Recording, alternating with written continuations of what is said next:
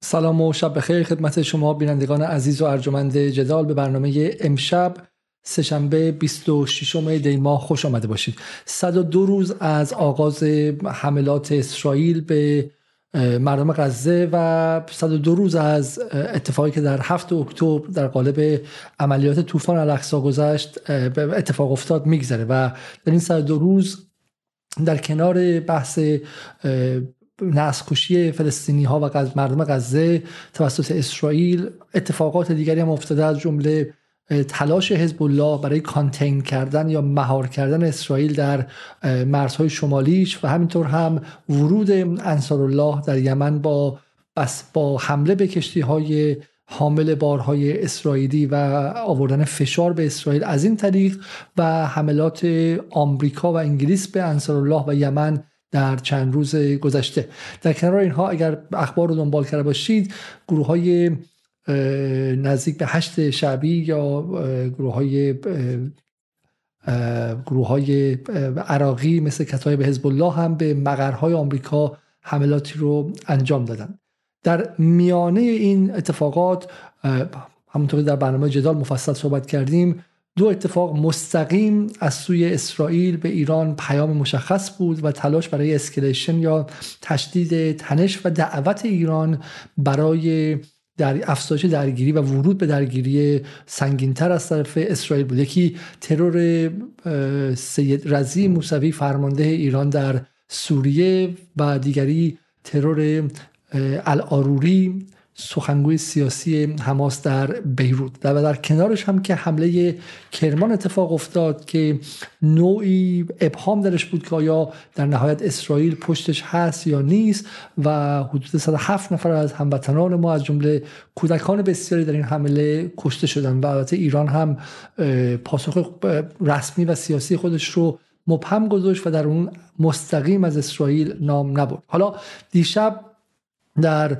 اتفاقی که بسیاری انتظارش رو میکشیدن سپاه پاسداران به نقاطی در اربیل کردستان و کردستان عراق و, و همینطور هم در ادلب در سوریه حمله کرده و در نخستین اعلام کرده که مقر جاسوسی موساد رو منهدم کرده و در دومی هم مقر آموزشی داعش داعش در سوریه رو. و ساعت دقایق پیش از شروع برنامه امشب هم خبر آمد که به مقر جیش العدل در پاکستان حمله موشکی شده. خب در حدود دو هفته پیش ما در برنامه هایی که با آقای هادی معصومی زاره علی عبدی خانم پریسان اسرابادی و دیگر دوستان داشتیم این سوال رو مطرح کردیم آقای مرتاد خلیلی و غیره. این سوال رو مطرح کردیم که نباید آیا نباید ایران در مقابل کارهایی که اسرائیل می‌کنه واکنشی جدی به خرج بده و اگر واکنش به خرج نده آیا این اتفاق بازدارندگی ایران رو به خطر نمیاندازد؟ چرا که بازدارندگی به این معنی است که کسی جرأت نکند که با شما تنش رو آغاز کنه یا شما رو به تحدی بخونه و به چالش بطلبه و اینکه اسرائیل توانسته این کار رو کنه و بی پاسخ بمونه در واقع عملا بازدارندگی ایران رو از بین می‌بره و پس از اتفاق دیشب خیلی معتقدن که این کار بازدارندگی ایران رو ترمیم کرد احیا کرد و تا حد زیادی مسئله حل میشه و حالا هم پس از حمله به جیش العدل. امشب در کنار دو مهمان عزیز و دو دوست همیشگی جدال جناب آقای علی عبدی و آقای قیس قرشی عزیز با شما هستیم تا چند و چون این اتفاقات رو بررسی کنیم و, ببینیم که تا چه حد اینها این اتفاقات تونسته که بازدارندگی ایران رو احیا کنه ترمیم کنه و آیا کافیه یا باید عملیات دیگری هم در کنارش انجام بشه و به عبارتی ببینیم که این عملیات دیشب چه معنایی داشته و چه اهمیتی داشته و عملیات امروز و آیا به شکلی حرکت بعدی ایران چه باید باشه؟ من سلام عرض می‌کنم خدمت هر دوست عزیز آیه عبدی و آیه قریشی. با آیه عبدی شروع می‌کنم. آیه عبدی شبتون بخیر و نظر شما چیه؟ در مورد در مورد حمله دیشب شروع کنیم. اول اول حمله رو خیلی کوتاه به ما در دو سه دقیقه بگید که چی بود کجا رو زدن؟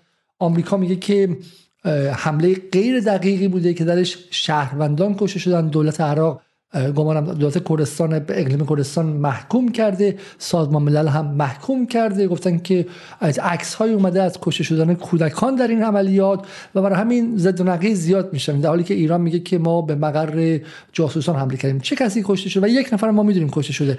آقای هوشیار مجید دیزایی. و برای ما توضیح بدین که آقای دیزایی هم چه کسی است. بسم الله الرحمن الرحیم. عرض سلام و ادب دارم خدمت شما و همه عزیزانی که برنامه رو می‌بینند خدمت آقای رئیس قریشی عزیزم عرض سلام و ادب دارم.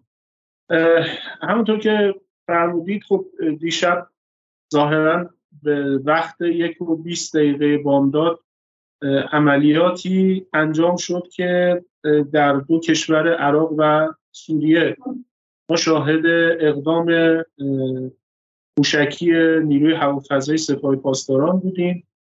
یک اقدام در ادلب بوده که ظاهرا عقبه گروه های تکفیری داعش رو اونجا کمپ های آموزشیشون رو ظاهرا مورد اصابت قرار دادن. یک عملیات هم در اقلیم در اربیل صورت گرفته. ظاهر در سوریه دو نقطه مورد هدف قرار گرفته بنابر بیانیه شماره سوم یا چهارم سپاه پاسداران انقلاب اسلامی. خب دو تاش در خاک سوریه بوده یکیش هم در اربیل اقلیم کردستان بوده. عملیات ها هم قاعدتا بنابر تصاویر ارسالی از خود مناطق به لحاظ هدفگیری کاملا موفق بوده هم دقیق بوده و هم کاملا موشکا مؤثر بوده. تصاویری که ما از اربیل داشتیم نشون میده که در واقع اون ویلای شخصی آقای دیزایی کاملا از بین رفته با وجود اینکه از بتون کاملا بتونی بوده سازه بنا ولی عملا با خاک یکسان شده و انقدر هم دقیق بوده که اگر دوستان ببینن تصاویر هوایی موقعیتش رو یک زمین در واقع فوتبال یا والیبال و یک زمین بیسبال کنارش بوده که اینا تنیس در واقع. هیچ آسیبی به اون موقع در واقع اون دوتا زمین ورزش نخورده ولی ساختمون کاملا منهدم شد.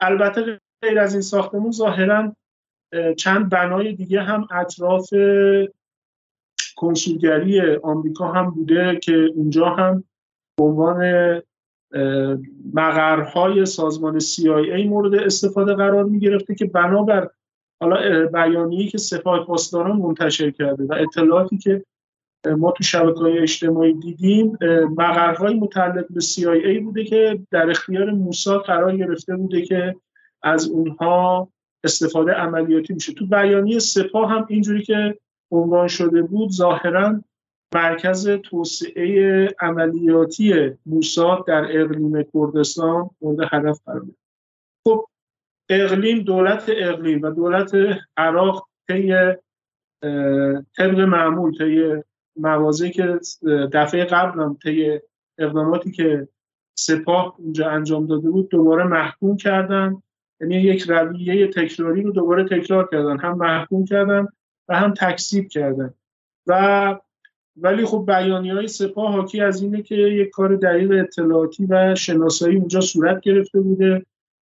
در رسد بودن و بنابر همون رسد این اهداف مورد حسابت قرار گرفتن. اگر این تصاویر رو مبنا قرار بدیم و با همین فرض در نظر بگیریم که موشکهایی هم که به سوریه پرتاب شدن و در ادلب فرو اومدن با همین دقت حسابت کرده باشه اونجا هم باید عملا ما شاهد تلفات شدید در واقع گروه های تکفیری باشیم گروه های تروریستی. در حال حاضر اطلاعاتی نداریم از تعداد تلفات حمله سوریه درسته؟ ما چون حوزه در واقع قلمرو خود اونهاست و تحت تا یه حدی هم تحت نفوذ ترکیه هست. دسترسی اونجا خب یه خود سخت ظاهرا تصاویر خاصی رو ما نداشتیم. ولی خود همونجا در واقع ادلب چون یک جورایی مرکزیت این گروه های تکفیری تروریستی داعشی مسلک هست و تحت نفوذ ترکیه هم هست و نفوذ بهش خیلی هم سخته. عملا احتمال می‌داد یعنی فرض رو باید بر این گذاشت که ابدا تصور و فرض اینکه اینجا مورد اصابت قرار بگیرن اصلا به خودشون نمیدن حتی تو بیانیه سپاه تعبیر ترکستانی هم به کار رفته. یعنی منظورش نیروهای تروریستی هستش که از قفقاز و آسیای مرکزی رفتن و اونجا جذب شدن عضوگیری شدن و برای کارهای تروریستی ارسال میشن برای کشورهای مثل کشور ما که ظاهرا رد پا و اثر انگشت اونا تو حادثه کرمان هم دیده شده بوده به خاطر همین. مقر اصلیشون در ادلب مورد هدف قرار گرفت. حالا یه نکته که در مورد بشه که حمله به سوریه بود مسیر و در واقع مسافتی بود که طی شد. من از آقای قرشی می‌پرسم. آقای قرشی پیام های مشخصی که در این حمله ها بود هم به اربیل هم به سوریه و هم بالا به داعش در سوریه و هم الان در پاکستان آیا پیام های خاصی رو ایران رله کرد اینجا مبادله کرد؟ این واقعیت که پاسخ ایران به عملیات تروریستی رو توی به قول معروف چند لایه یا چند بعد باید تحلیل کرد. واقعیت تک بعدی نیست. بخشیش به هر حال بخشیش که معمولا گرفتار استراتژی ابهامیه که ایران معمولا در برخورد با مسائل امنیتی داره.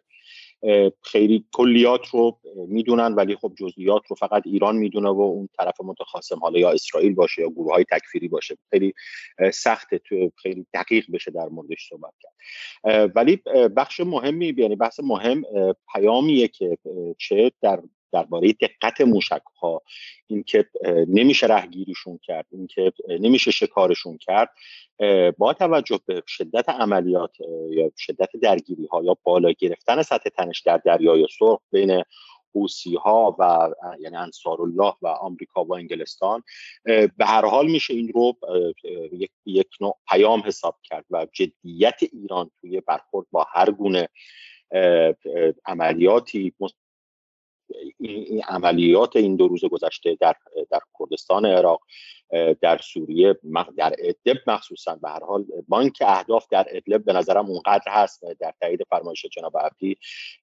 با بانک اهداف فول در ادلب به خاطر اینکه تجمع گروه های تکفیری و تروریستی چه چه به قول پایگاه های عملیاتیشون آموزشیشون تو اون منطقه خیلی خیلی چند و چونش رو نمی‌دونیم ولی میشه مطمئن باشه که میشه مطمئن باشیم که اونجا تلفات بالا بوده.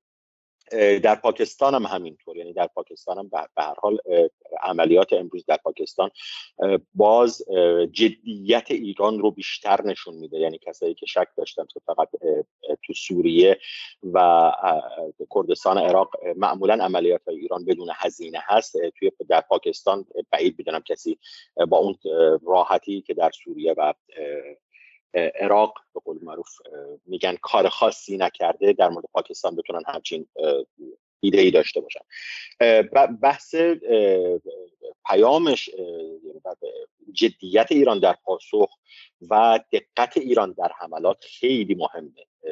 می‌دونید قدرت تخریب موشکایی که استفاده شده در سوریه و در شمال عراق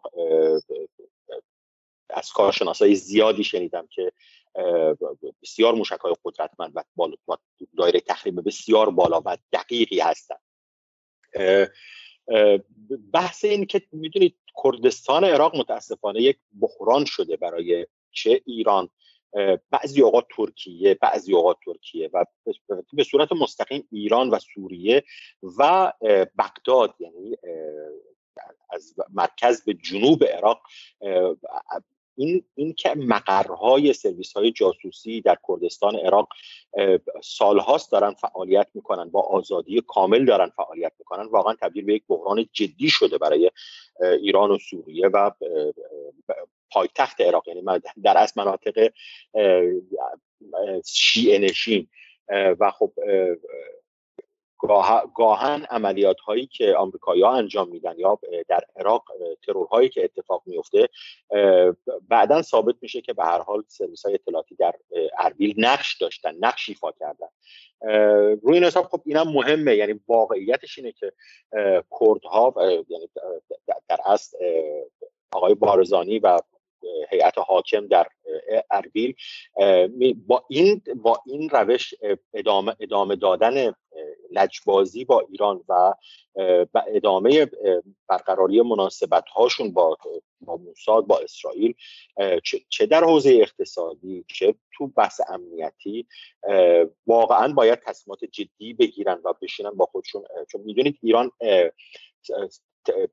من به نظرم ایران به اون سمت حرکت جمهوری اسلامی به اون سمت حرکت خواهد کرد که اگر بنا به این باشه که ترتیبی حاصل نشه در اقلیم کردستان ورود نظامی بکنه ورود فیزیکی بکنه و در قالب معروف حق دفاع از خودش حق دفاع مشروع از خودش ورود فیزیکی بکنه. این و خانواده آقای بایرزانی داده شده. ولی خب اولا القاهای ظاهرا سنتی و تاریخشون با سرویس های امنیتی اسرائیل یا موساد نمی‌دونم به هر حال انگار آوردش براشون بیشتر از امنیتشون توی مرزشون با ایرانه.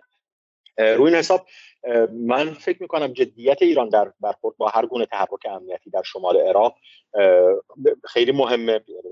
واقعا باید جدیش گرفت دولت عراق واقعا باید جدی بگیره این حوزه رو.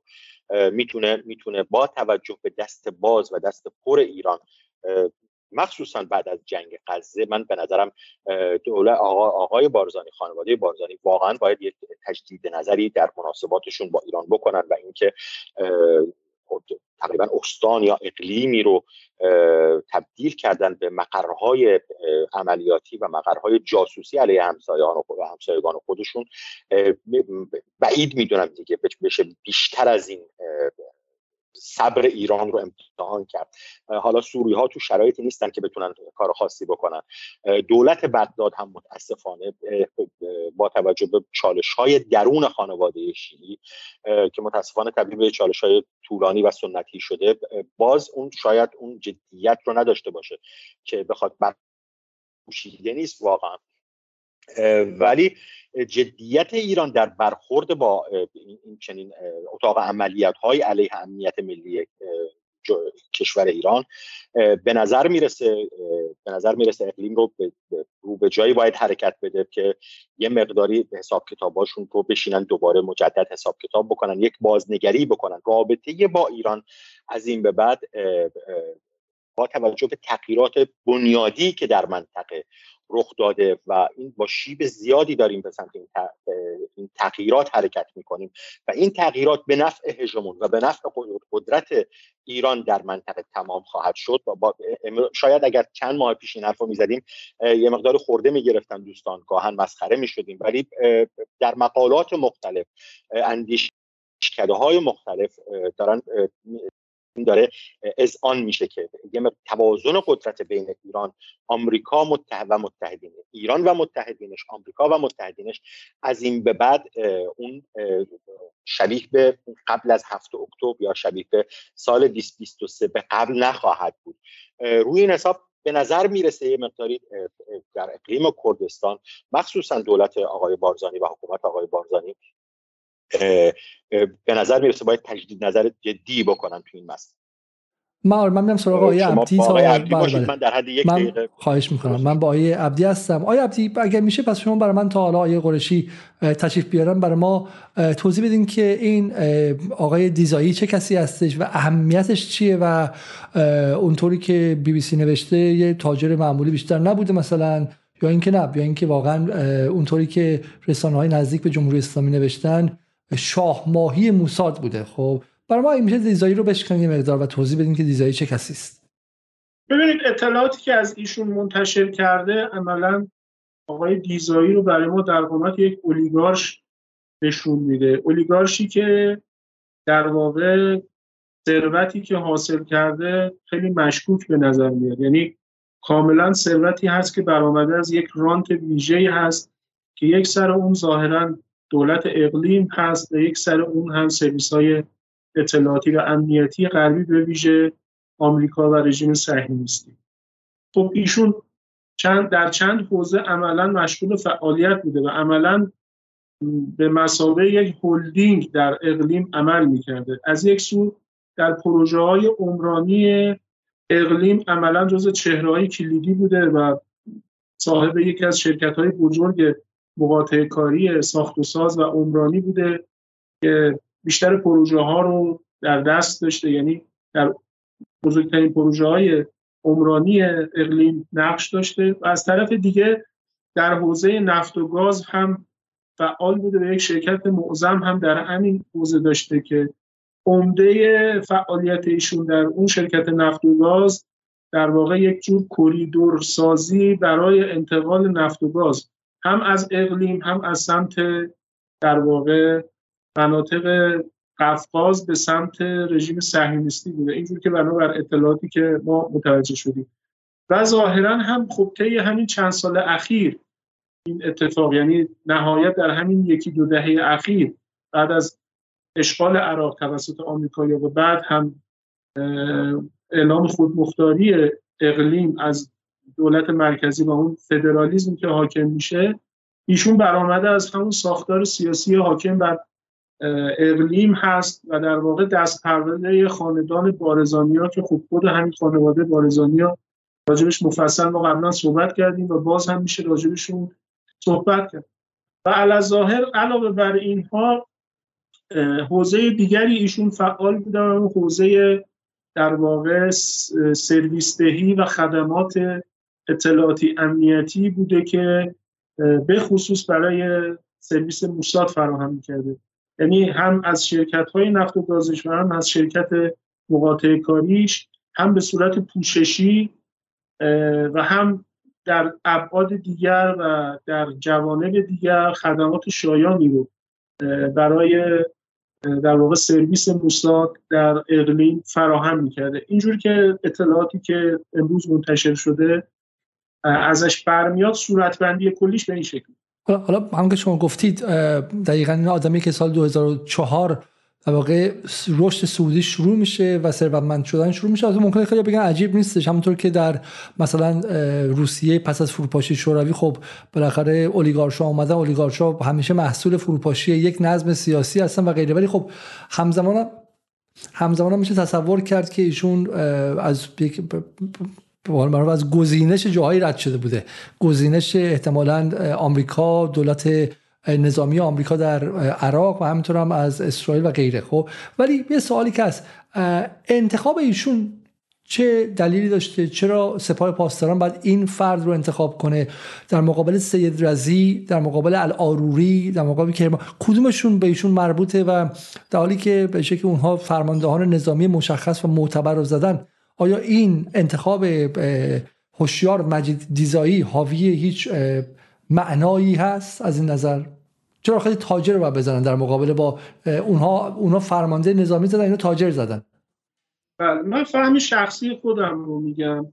ببینید ما وقتی نگاه می‌کنیم به ترور شهید سید رزی و صالح الاروری یک بچه مشترکی که ما می‌دیدیم تو این ترورها مسئله لوجستیک و پشتیبانی محور مقاومت بود. همطور که تو برنامه قبلی مراجعه صحبت کردیم سید رزی چهره کلیدی تأمین و زنجیره تأمین و پشتیبانی مقاومت در محور سوریه لبنان بود. سال هر آروری چنین جایگاهی رو در محور مقاومت فلسطین به خصوص غزه داشت. حالا البته ابعاد دیگه هم مرحوم شهید سال آروری داشت. وقتی به آقای دیزاین نگاه می‌کنیم این وجه رو هم در ایشون به یه نحو دیگری ما می‌بینیم. یعنی نحو در واقع عملکرد ایشون به عنوان کسی که یک چهره شاخص در زنجیره تأمین و پشتیبانی رژیم سعیونیستی در دو عرصه انرژی و عملیات های اطلاعاتی در اقلیم داشته. من فکر می‌کنم که اگر بنا رو بر صحت اطلاعاتی که امروز منتشر شده بگذاریم از این وجه که آقای دیزایی انتخاب شد برای این اقدام.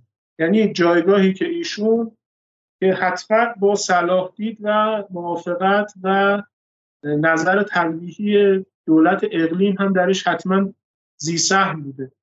به این معنا که در واقع ایشون نقش محوری رو در زنجیره تامین و پشتیبانی رژیم صهیونیستی در دو عرصه انرژی و اطلاعاتی در اقلیم بر عهده داشت. خب اگر خاطرتون باشه اسفند سال 99 بود. اگر درست خاطرم باشه ما یک عملیات هم اون زمان در اربیل داشتیم که اون زمان هم 11 موشک اسفند 1400 بود. 1400 بله. 11 تا موشک به در واقع ویلای شخصی یکی از باز مقامات دولت اقلیم اصابت کرد که اون چهره هم باز اون هم بازرگانی بود به اسم آیه برزنجی درسته؟ اگر اشتباه نکنم. آیه برزنجی در واقع ایشون هم بود. البته برزنجی آسیب ندید خودش تو اون عملیات. فقط ویلاش از بین رفت. که بنابر بیانیه که اون زمان سپاه اعلام کرد اونجا در واقع مقر موساد شده بود. تقریبا شبیه این وضعیتی که همین آقای دیزایی بنابر بیانیه امروز سپاه ما باهاش مواجه هستیم. این بار هم همون شاید همون هستیم. تا اینجا دیگه خود اون شخصیت حذف میشه. حالا اینکه چرا تصمیم به حذف گرفتن شاید به این برمیگرده که نقشی که آقای دیزایی تو این زنجیره داشته به مراتب مهمتر کلیدیتر و اجراییتر و عملیاتیتر بوده. یعنی شاید آقای برزنجی خودش رو خیلی درگیر نمی‌کرده. فقط در واقع خدمات می‌داده. ولی ظاهرا آقای دیزایی نه تنها خدمات می‌داده بلکه خودش هم در اقداماتی که سرویس موساد انجام می‌داده در اقلیم خودش هم مؤثر بوده و نقش داشته و در واقع نقش اجرایی داشته. حالا به نکته که آقای قرشی اشاره کرد من فقط به مخاطبا بگم حدودا 2400 برنامه رو می‌بینن تقاضا می‌کنم برنامه رو همین الان لایک کنید این کمک به ما انجام بدین که برنامه بیشتر دیده شه. یه ده دقیقه دیگه ما در مورد چندشون بحث صحبت می‌کنیم و بعد میریم روی بحث مباحثه. حالا مناظره نمیگیم چون نزدیکی ها بیشتر از اون که مناظره باشه و مباحثه آیه قریشی و آیه عبدی درباره اینکه آیا این بحث کافی است نه. اما قبلش من آیه قریشی حرفی زدن که به من می‌خوام حرف آیه عبدی رو بشنوم. خدای عبدی در کانالشون امشب این عکس ها رو منتشر کردن از ارتباط خانواده بارزانی و ما برنامه‌ای داشتیم در این جدال. دو سه برنامه داشتیم که آیه عبدی هم وقتی داشت در مورد نفوذ موساد در ایران قبل از انقلاب و در دولت پهلوی صحبت می‌کرد از نقش میانجیگری و واسطگری و دلالی خانواده بارزانی صحبت کرد و حضور مقرها و پوزهای دیدبانی و شنود اسرائیل در کردستان عراق و, و همینطور هم از در مورد برنامه‌ای که در مورد خود کردستان داشتیم و حمله‌ای که به کریم برزنجی شد ما اونجا خود توضیح دادیم. این مرداگان با بارزانی و غیره آقای قریشی حرف مهمی می‌زنن. میگن که خب به نظر میاد که دولت کردستان خیلی به حرف ایران گوش نمی‌کنه و رسما اونجا شده nest of spies به قول انگلیسی ها یا لانه جاسوسی. یه موقع ما به سفارت آمریکا تو ایران می‌گفتن لانه جاسوسی ولی به نظر میاد که کردستان عراق رسما تبدیل شده به جبهه جنگ. ما خوشحالیم که در شمال اسرائیل این در لبنان در جنوب لبنان حضور داریم. و مثلا از طریق مثلا جولان اسمش از سوریه نزدیک شدیم. ولی اگر ما پایگاهی در مرز اسرائیل در اونجا داریم اسرائیل هم دقیقا در مرز غربی ما برای خودش داره داره صفا می‌کنه داره عملا تو کردستان حضور داره و این حالا سوال اینه چرا اینطوره؟ چرا ما اصلا اجازه داریم کار به اینجا برسه؟ و آیا با این یک دو موشک زدن که حالا اسفند 1400 و الان دولت کردستان در واقع اقلیم کردستان پیام رو دریافت می‌کنه یا ما نیازمند هستیم که این قضیه رو جدیتر بگیریم در این در درباره حضور اسرائیل در کردستان در اقلیم کردستان. از آیه عبدیه چون شما گفتی من در واقع موضع شما رو با آیه عبدی بگم بعد سراغ شما بر برگم سراغ شما. ببینید آقای علیزاده دولت اقلیم یک بازی بسیار مزورانه ای رو در درباره رژیم صهیونیستی با جمهوری اسلامی پیشه کرد من این رو به نقل از مقامات در واقع بیشتر امنیتی خدمت شما عرض می‌کنم امنیتی جمهوری اسلامی ایران.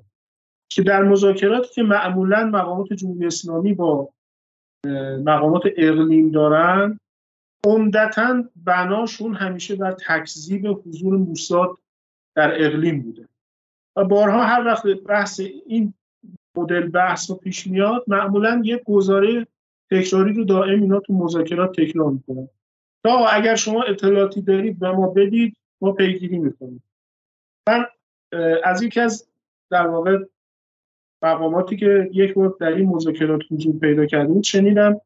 ایشون می‌گفت بر سر اون میز مذاکره که با میچروان فکر می‌کنم یا یکی دیگه از دقیق تو ذهنم نیست ولی فکر می‌کنم میچروان بارزانی بود.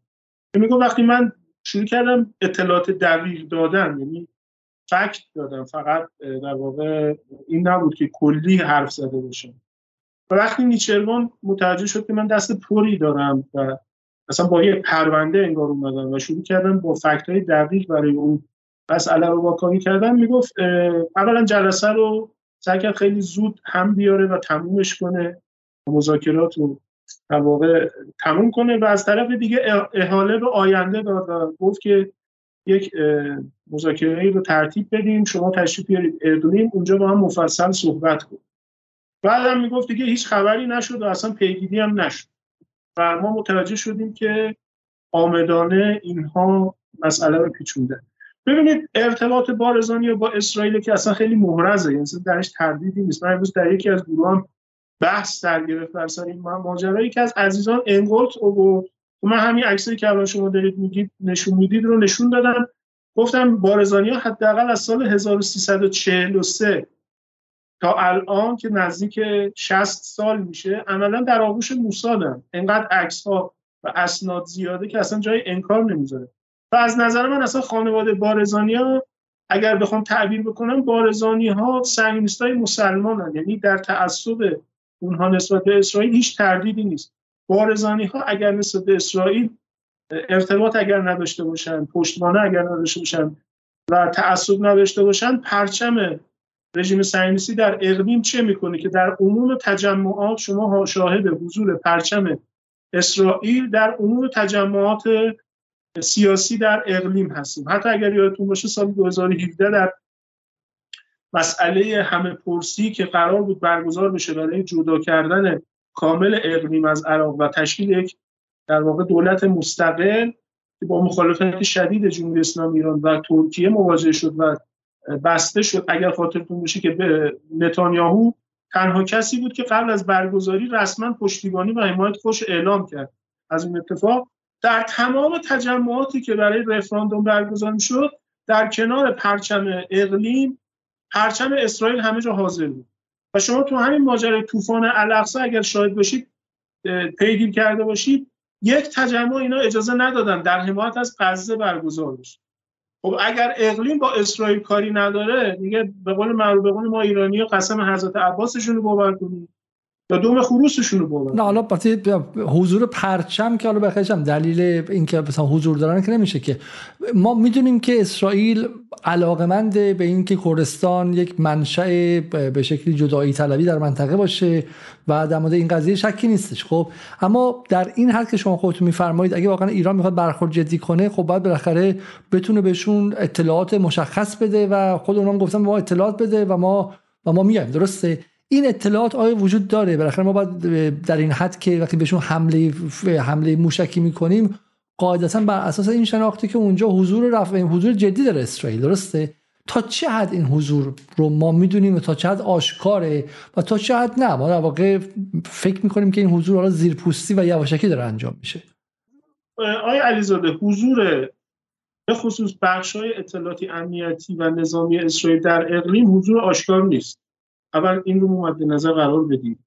چون اگر قرار به حضور آشکار باشه عملا رژیم بزرگترین خطای خودش رو داره انجام میده. چون عملا هم خودش رو در دید و تیر ما قرار میده و هم سند دست ما میده برای برچیدن اون مواضع از طریق کانال های دیپلماتیک و سیاسی مثل وزارت خارجه. پس بنابراین حضور مطلقا حضور آشکار نیست و نمی‌تونه باشه. کما که اصلا شکل رابطه بارزانی ها با اسرائیل هیچ وقت رابطه آشکار نبوده. همیشه این رابطه اولا این رابطه با موساد شروع شده. همین که سنگ بنای رابطه بارزانی ها با اسرائیل رو موساد پایگذاری کرده نشون میده که عرصه رابطه عرصه پنهانه عرصه مخفیه عرصه دیپلماسی پنهانه. اون چیزی که اصطلاحا ما بهش میگیم دیپلماسی پنهان که در حوزه اختیارات ویژه موساد قرار داره. پس بنابراین پرونده ارتباط با اقلیم از ابتدا سنگ بناش موساد گذاشته و تا الان هم پرونده در اختیار موساده.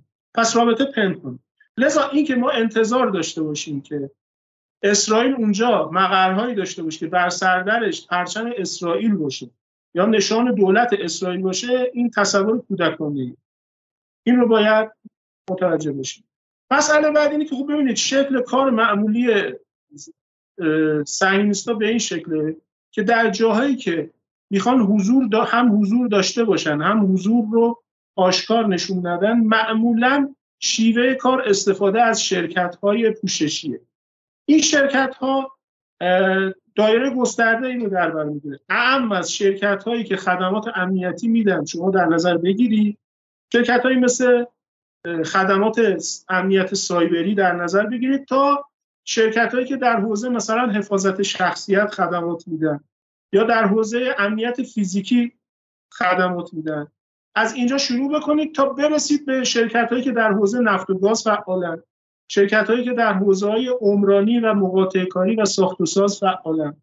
یعنی ابعاد مختلف رو شما در نظر بگیرید. اسرائیل از تمام شرکت ها در این عرصه ها عموما هم ممکن اصلا ثبتشون در خود اسرائیل نباشه. شرکت هایی باشن که در کشورهای دیگه به ثبت رسیده باشه. اما در اصل مالکین اصلیش و صاحب منافعان اصلیش و کسانی که اونها رو دارن هدایت می‌کنن ها هستن منتها جای دیگه به ثبت رسیده. کارکنان هم حتی ممکنه بعضا از کارکنان بومی یا کارکنان غیر صهیونیست هم استفاده می‌کنن. اما هسته سخت شرکت در اختیار رژیم صهیونیستی و موساده و از شرکت پوششی. همیشه یه مقدار پاسخ رو کوتاه‌تر بدین که برنامه برنامه طولانی نشه. خب من برگردم و به نظرم بحث رو از اینجا شروع کنیم. آقای قریشی اگر شما مستقر شید بسیار خوب. بله بله شما هر جایی که هستید همونجا راحت بشینید. تا من شما رو هم بسیار عالی. این هم از آقای قریشی و بریم که بحث رو خیلی راحت بندازیم و انجام بدیم. حالا ما در مورد چندشون این عملیات امشب چیز زیادی نمی‌دونیم. اگر می‌دونید آقای قریشی شما بفرمایید اول که این بحث رو ببندیم کامل جز چیزی که خبر در تصنیم بود. یا خبر دیگه شنیدیم که دو تا مقر مثل این که این موضوع های قریشی یا آیه عبدی هر خون می‌خوان جواب بدید. آیا سابقه ای داشته که ایران به داخل خاک پاکستان حمله کنه؟ اگر اجازه بدید من این رو یه پاسخ کوتاه بدم. خب ما در زمانی که سردار دلها قاسم سلیمانی مسئول قرارگاه شرق کشور بودن در اوایل دهه هفتاد یک مورد حداقل این به ثبت رسیده. در کتابهایی که درباره زندگی نامشون نوشته شده به خصوص کتاب سرباز قاسم سلیمانی که آقای مصطفی رحیمی نوشته این ثبت شده. ظاهرا یک بار که ایشون داشتن همین اشرار تروریست که در منطقه سراوان و اونجا عملیات تروریستی انجام داده بودن آدم بابایی انجام داده بودن.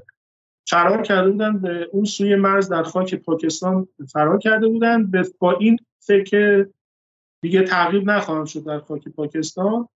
حاج قاسم ظاهرا با هلیکوپتر تا اون سوی مرز پرواز می‌کنن و می‌بینن اینا در یک در واقع جایی که یک تنگ مانندی خودشون رو پنهان می‌کنن و فکر می‌کنن از تیررس جمهوری اسلامی فرار کردن.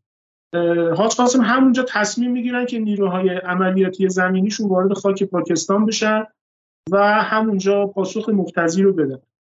ظاهرا زیر دستای ایشون مخالفت می‌کنن و اعلام می‌کنن خب این باید هماهنگ بشه با وزارت خارجه با شورای عالی امنیت ملی جای دیگه. حاج قاسم اونجا جواب میده اگر من بخوام این کارو بکنم عملا هم فرصت از دست میده و هم وارد اون چرخه بوروکراسی میشه که اصلا معلوم نیست تهش به کجا میانجامه من این فرصت از دست نمیدم.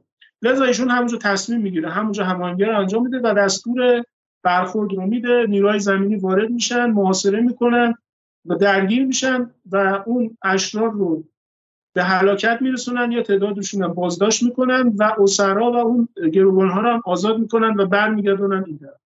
بعدا چه بعد از چند ماه ظاهرا ایشون رو دادسرای نظامی به خاطر تمرد می‌خوان و براشون هم ظاهرا یه پرونده تو دادسرای نظامی تشکیل میشه. ولی خب حل میشه مسئله. به قول یکی از منبریایی که چند وقت پیش سخنرانی داشت تو اینجور مواقع میطلبه که شما بعضی موقع بیسی رو خاموش کنی و خودت رأسا اقدام بکنی و خاص قاسم نشون داد که چنین شخصیتی داره. می‌خوام. پس پس در واقع حاج قاسم سلیمانی به واسطه تمرد به داخل خاک پاکستان حمله می‌کنه. درسته؟ بله چون ببینید اینا نسلی بودن که از جنگ برآمده بودن و اون روحیات و جسارت های دور نحوه جنگیدن با دشمن چه در کردستان چه در جنگ با حزب بحث عراق عملا جسارت هایی به اینو بخشیده بود که بعد از جنگ همین جسارت ها رو حفظ کرده بودن. خود حاج قاسم هم در موقعیت فرماندهی قرارگاه شهر هم بعدا در موقعیت فرمانده سپاه قدس اگر از این جسارت و برخوردار نبود حتما در هر دو مسئولیت نمی‌تونید از عهده کار بردید خب یه چیز دو نکته سریع دیگه بپرسم. هر کدوم دوستان تونستن جواب بدم و بعد وارد گفته باشیم گفته میشه الان خبری در صدا سیما هستش که مقر موساد در ترور سردار شهید محسن فخریزاده و عملیات انتحاری کرمان نقش داشته. درسته؟ آیا چیزی شما در شنیدید؟ ببینید آقای علیزاده مقر موساد در اقلیم به همراه مقر موساد در آذربایجان و مقر موساد در دوبی طی 15 16 سال گذشته نقش کلیدی در تمام عملیات های موساد در ایران بر عهده داشتن. یعنی ما با یک مثلثی مواجهیم.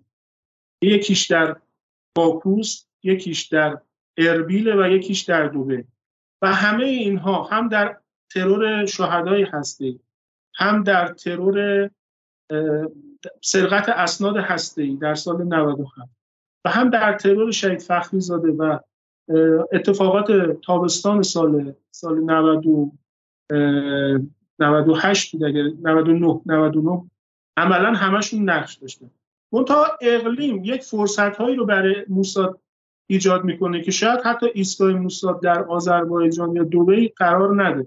اون هم به این دلیله که اقلیم چون در واقع یک دولت به معنی واقعی نیست. بخشی از حاکمیت عراقی که کاملا خودمختارانه رفتار می‌کنه. و عملا به طور مستقیم خودش رو پاسخگو نمی‌دونه و هر دفعه که در تنگا قرار می‌گیره پای دولت عراق هم وسط می‌کشه. و از طرف دیگه چون رابطه با اقلیم قدمتش و سابقش و گسترش و عمقش یعنی رابطه موساد با بارزانی ها بسیار فراتر از رابطه اونها با آذربایجان و دوبی هست. به همین دلیل شاید نقش پررنگتری تو این مسئله داشته. به خصوص برای بحث تردد که از مرزهای غربی فرصت ها و امکانات بیشتری برای موساد در اختیار می‌ذاره. و همین مرز غیر منضبط ماست. بله. و حضور گروه های تجزیه طلب برانداز مثل کوموده پژاد اینا در اقلیم اینا هم بازی فرصت مضاعفی که در آذربایجان و دبی وجود نداره. بسیار خب یه خبرم من اینجا خودم می‌خونم گمان نکنم شما اطلاعاتی شما داشته باشیم و اونم این که خبر غیر رسمی اومده که تروریست های جیش العدل گرد همایی بزرگی داشتن که در اون محدوده که با موشک بالستیک و پهباد سپاه مورد هدف قرار گرفته. گفته شده ارتش پاکستان هم در این حملات همراهی کرده با ایران و حالا این خبر تایید نشده است و اگر دوستان اطلاعاتی در طی برنامه داشته باشن من این رو می‌خونم. خب خارجیم از این بحث و بریم سر اصل بحث و بحث مهم. ما در این برنامه ها از جمله خود آقای قریشی و آقای عبدی در حدود یه هفته پیش و ده روز پیش این مسئله رو مطرح کردیم که ایران داره بیش از اندازه محافظه کارانه و منفعلانه بازی می‌کنه و به قول معروف به قول معروف اونطوری که باید پاسخ نمیده و این باعث میشه که بازدارندگیش رو از دست بده. من از آقای قریشی شروع می‌کنم. آقای قریشی به نظر شما حالا این چیزی که به احساسات جامعه ایران در ابعاد 85 میلیون نفری رو حالا غیر از یک سری واقعا توفاله هایی که من دیدم که حتی مثلا کسی مثل عباس امیر عباس فخرآور از اون عملیات و کشته شدن آدم ها دفاع کرده که واقعا تعجب می‌کنم که مقامات جمهوری اسلامی تو نیویورک چیکار دارن می‌کنن؟ دفتر نمایندگی ایران تو سازمان ملل نمی‌تونه وکیل بگیره و به جرم حمایت از داعش این آدم رو پشت کلش رو بگیرن و و بندازنش تو هلفتونی تو قوانین آمریکا هم حمایت از داعش جرم محسوب میشه و واقعا این دیگه اصلا من به شناعت امیر عباس فخرآور نمی‌ذارم. به بیورزگی مقامات دیپلماتیک ایران در آمریکا می‌ذارم که دارن حقوق دلاری می‌گیرن و نمی‌تونن طرفداری طرفداری مستقیم از و آقای خزعلی بلند شد رفته توی مناظره باهاش اونجا وایساده بهش لبخند می‌زنه تیکه و جوک میندازه و این صحنه وایرال میشه و اینا همشون عادی سازی تروریسم در فضای فارسیه. همون تلویزیونی که اون مناظره رو ترتیب داده همون آقای خزعلی که اونجا به جای تفنداختن به اون طرف نشسته و بهش خندیده و باش مطایبه کرده و مثلا خواسته رواداریش رو رواداری سرتون رو بخوره. های خزعلی خب نشون بده هم اون نماینده ایران در سازمان ملل که داره حقوق دلاری می‌گیره. 20 سال اونجا هستش. بچه‌هاش هم دارن مدرسه چه می‌دونم دلاری میرن و هر کمشون سالی 100 هزار دلار واسه کل خانواده 150 هزار دلار برای مردم و تکس پیرهای ایرانی هزینه دارن و نمی‌تونن جلوی چهار تا دفاع از تروریسم داعش رو بگیرن. وای با سوال شما. و از آقای قریشی شروع می‌کنم. آقای قریشی به نظر شما حمله دیشب و امروز می‌تونه پاسخ سختی باشه که مردم از ایران و از سپاه انتظار داشتن. والا آقای علیزاده ببین من این پاسخ سخت رو یک طوری تو میدان در از بعد از هفت اکتبر وحدت ساحت ها رقم زده که در نهایت من با آقای عبدی همراه هم که یک حمله امنیتی رو باید خیلی امنیتی جواب داد و خیلی دقیق و درست جواب داد. من نمی‌تونم بپذیرم. زیر بار این نمیرم که ما عقب افتادیم یا ما ضعف داریم. ما نقط قوت ما نقط قوت ما اتفاقیه که از هفت اکتبر تا امروز در محور افتاده و امروز این لحظه ای که داریم صحبت می‌کنیم حتی بدبین ترین تحلیلگران نسبت به حزب الله نسبت به حوسی ها و انصار الله پذیرفتن که اسرائیل باید دیر یا زود شکست رو بپذیره از غزه عقب نشینی بکنه. یک بازسازی در کوتاه مدت پنج ساله در میان مدت ده ساله نیاز داره و به خاک سیاه نشسته. روی این حساب من این بر این باورم که نقط قوت ما در میدان سخت افزاری نقط قوت اسرائیل نرم افزاری امنیتیه. فضا و جغرافیای اسرائیل و میزان حمایت امنیتی و پوشش امنیتی که در جغرافیای اسرائیل به اسرائیل داده میشه کار عملیاتی و کار مشابه رو به شدت سخت می‌کنه. در صورتی که اینجا جغرافیای وسیع سوریه جغرافیای وسیع ایران جغرافیای وسیع ارزم به حضورتون عراق و, و قدرت امنیتی و پوشش امنیتی که اسرائیل داره کار رو برای همچین عملیاتی آسون می‌کنه. روی این حساب من تفکیک می‌کنم. بحث بحث. ببینید اگر یادتون باشه آقای بنت یه عملیاتی رو اسم یه عملیات رو گفت به طور امنیتی که نمی‌دونم قتل با هزار خنجر با هزار چاقو. خیلی سریع. بیایید نگاه بکنیم از هفته اکتبر تا الان. این هزار خنجر هزار شمشیر هزار چاقو روزانه دونه به دونه به بند بند وجود رژیم صهیونیستی داره اصابت می‌کنه داره برخورد می‌کنه فرو میره از عمرش داره میکاهه. خوشبین ترین به قول معروف ژنرال های اسرائیلی روزنامه های خود اسرائیل اعتراف می‌کنن که وضعیت اسرائیل من تو برنامه قبلی گفتم سیاست مدارای اسرائیل از هفت اکتبر تا به امروز اگر یک حرف راست زدن اینه که این جنگ برای ما جنگ وجودیه و واقعا وجودشون و به قول معروف بحث بودنی یا نبودن برای اسرائیل مطرح شده.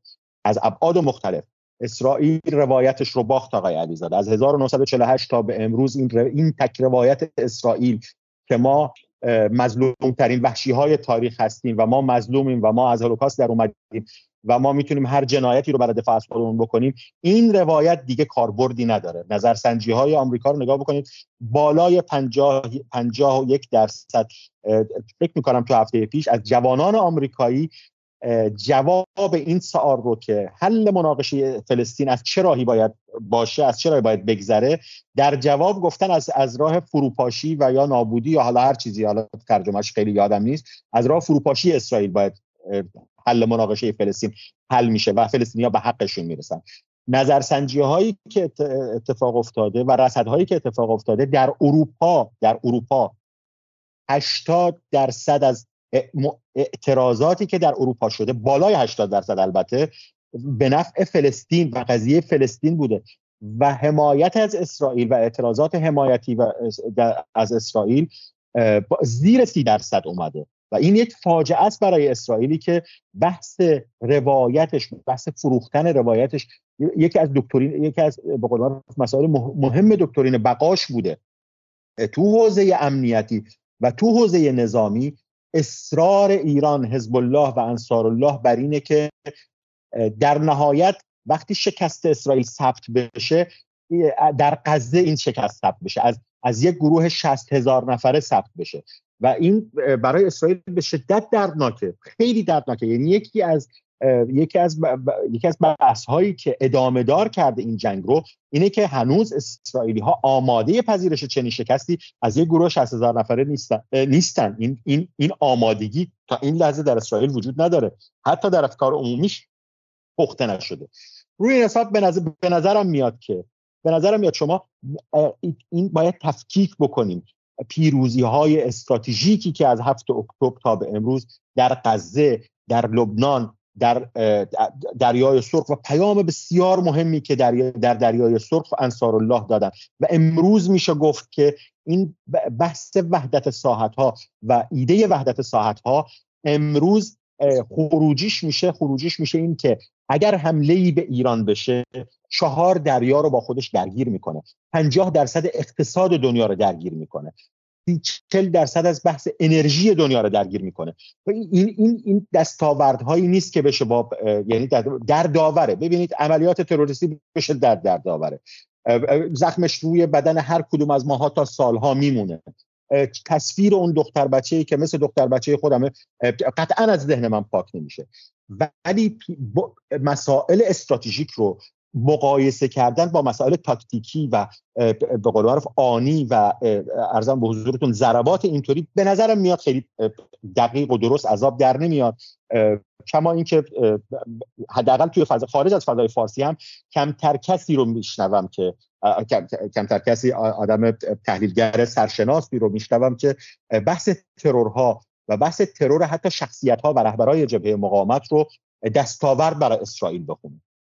آیه عبدی نگاه شما چی؟ شما دفعه قبل منتقد بودین از شما ویدیویی در اومد بیرون که گفتین که سرداران ما دیپلمات شدن ویدیویی که خیلی هم گمانم وایرال شد. ما خودمون در کانال تلگرام گذاشتیم و اینکه حالا نه اینکه با شما موافق باشیم لزوما برای برای اینکه مثلا بحث مهمی رو باز کردید و از محافظه کار شدن گفتید. آقای هادی معصومی هم گمانم تو همون خط شما درباره این صحبت کردن که به شکلی ما اصلا جان به شکلی سافتورمون داره محافظه کار میشه و این عدم واکنش ما در این صد روز محصول چیزهای عمیقی تغییرات و استحالهای عمیقی که در اتفاق میفته.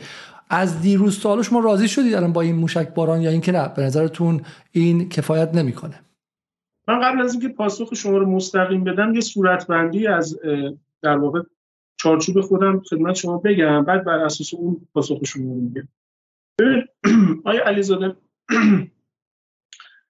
من در کلیت صحبت آقای قریشی قبول دارم که ما در محور مقاومت موفق داریم پیش میریم. یعنی محور مقاومت کار خودشو داره به درستی انجام اما اینجا وقتی می‌خوام صحبت خودم رو ناظر بکنم بر عرصه امنیت ملی جمهوری اسلامی ایران عنوان یک در واقع نیشن استیت که وظیفه داره امنیت سرزمینی و امنیت شهروندان خودش رو تأمین بکنه.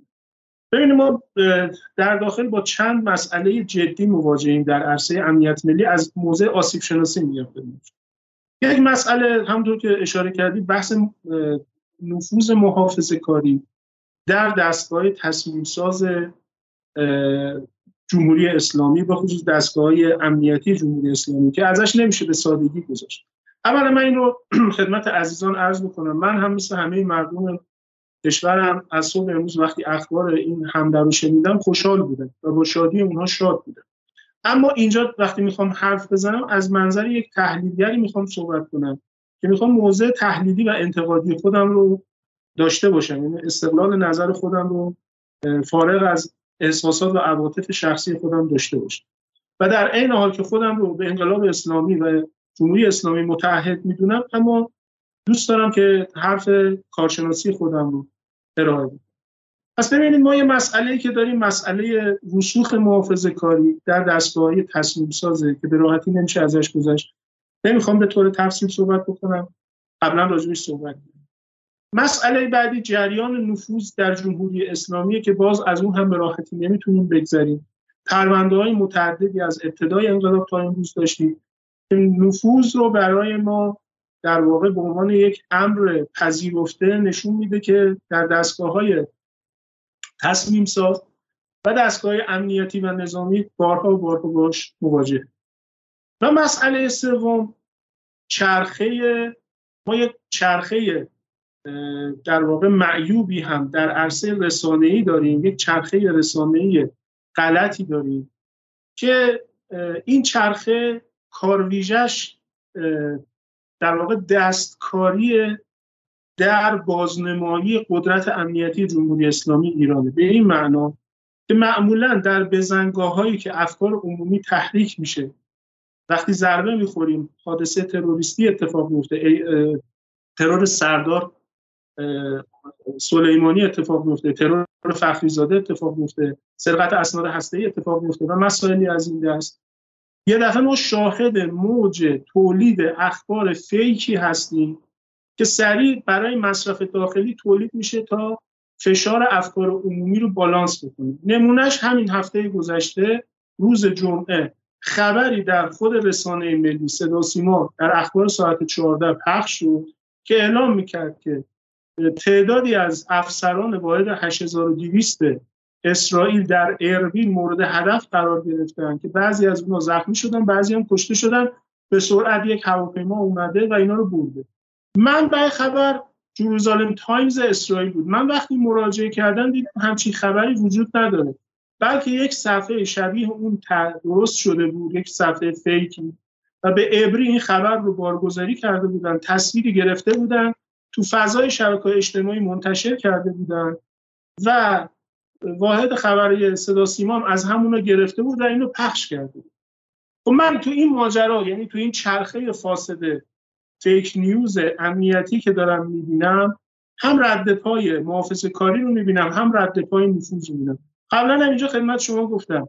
ما یه ژنرال شارون آسمان یا یه سرهنگ شارون آسمان یا یه سرتیف شارون آسمانی داشتیم که حداقل بعد از ترور حاج قاسم 6 بار اینو کشتیمش.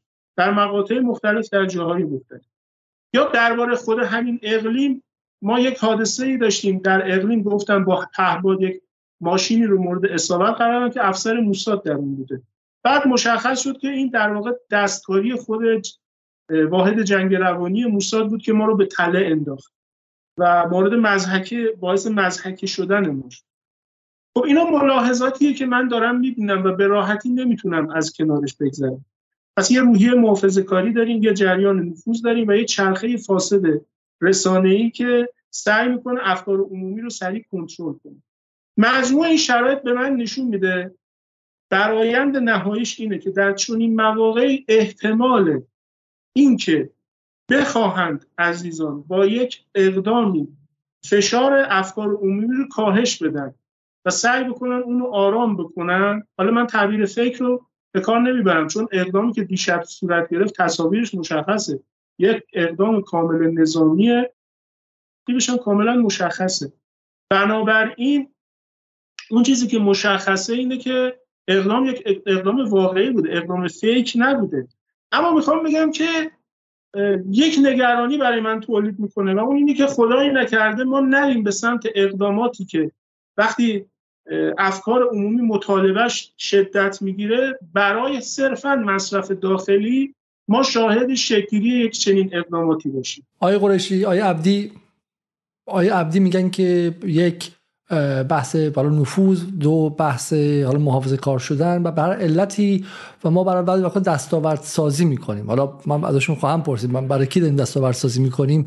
و ممکنه این برای مصرف داخلی باشه و همونطور که دفعه قبلم به اشاره کردم مثلا چند بلافاصله که آوی هار اوان رو درسته؟ هاویار اوان بوده که اشتباه نکنم. خب که ایرانیا کشتن و این پدر موشکی اونجا بود در حالی بود که فردی بود که سالها پیش مثلا از بین رفته بود و کشته بود و غیره و اینا دستاورد سازی است برای خاموش کردن افکار عمومی و به ویژه برای بدنه محور مقاومت و بدنه ای که میگه شما وعده دادید که سیلی سخت می‌زنه. آقای خامنه‌ای گفته که هر سیلی هر بزنی می‌خوری. خب و بعد فرمانده ها نمی‌زنن. حالا شاید مقصر خودشون شاید مثلا به شکلی ایده که جلوشون رو می‌گیرن و غیره و غیره. جواب شما با عبدی چیست؟ کاملا همراه هم باشون. من معتقدم معتقدم ما متاسفانه در بحث ای هرگز افرادی رو نداریم که بتونه حتی دکترین یعنی بیسیک حتی بتونه ترجمه ای داشته باشه برای دکترین دفاعی ما برای دکترین هجومی ما برای بحث مقاومت برای ما, ما تقریبا ما متاسفانه اتاقهای فکر نداریم. یعنی آدم ها فردی می‌تونن از جو زده بشن خوشحال بشن یک خبر فیکی رو ببینن و برسونن به تیتر مثلا معتبرترین روزنامه یا معتبرترین سایت یا به قول معروف تو حتی صدا و سیما. روی حساب نه اتفاقا من و آقای عبدی به نظر من کاملا دغدغه خیلی درستیه. حالا بحث فقط نداشتن رسانه نیستش. ایشون میگن که تو بدنه فرماندهان و نیروی نظامی هم این انگیزه است که فقط می‌خواد افکار عمومی خاموش کنه و همین اونم حتی ممکنه از این خبر فیک حالا استقبالم نکنه ولی بگه بذار باشه. بذار اون هم به شکلی از این به دنبال دستاوردسازی است. برای این فقط بحث رسانه نیستش. بذار بحثشون عمیق‌تره.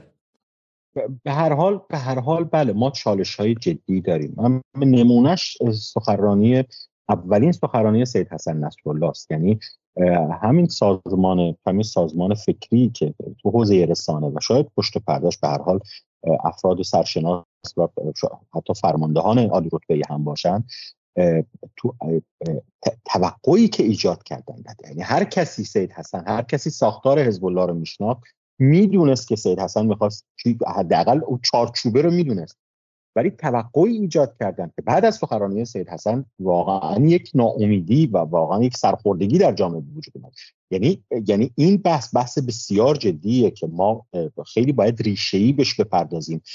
خیلی باید ببریم سمت کارهای کارهای حرفه‌ای اتاقهای مشورتی که آدمهایی که موفقن در این حوزه نه پسر خاله و پسر امه به خاطر نزدیکی و رانتی که به افراد داریم ما جایگاه رو براشون در نظر بگیریم و بهشون بدیم که اینا توی شرایط تو بزنگاه ها تو, اون لحظات و ساعت های صفر اون لحظه ای که باید یک آدم تصمیم دقیقی بگیره و اون تصمیم دقیق کما اینکه در حزب الله ما می‌تونیم یعنی بهترین مدل برای ما به مدل رسانه ای و, و, و بحث پشت پرده و اون حمایت هایی که فرماندهان از بزن بزن بزن بحث به من داریم شما چیز گم شده ما.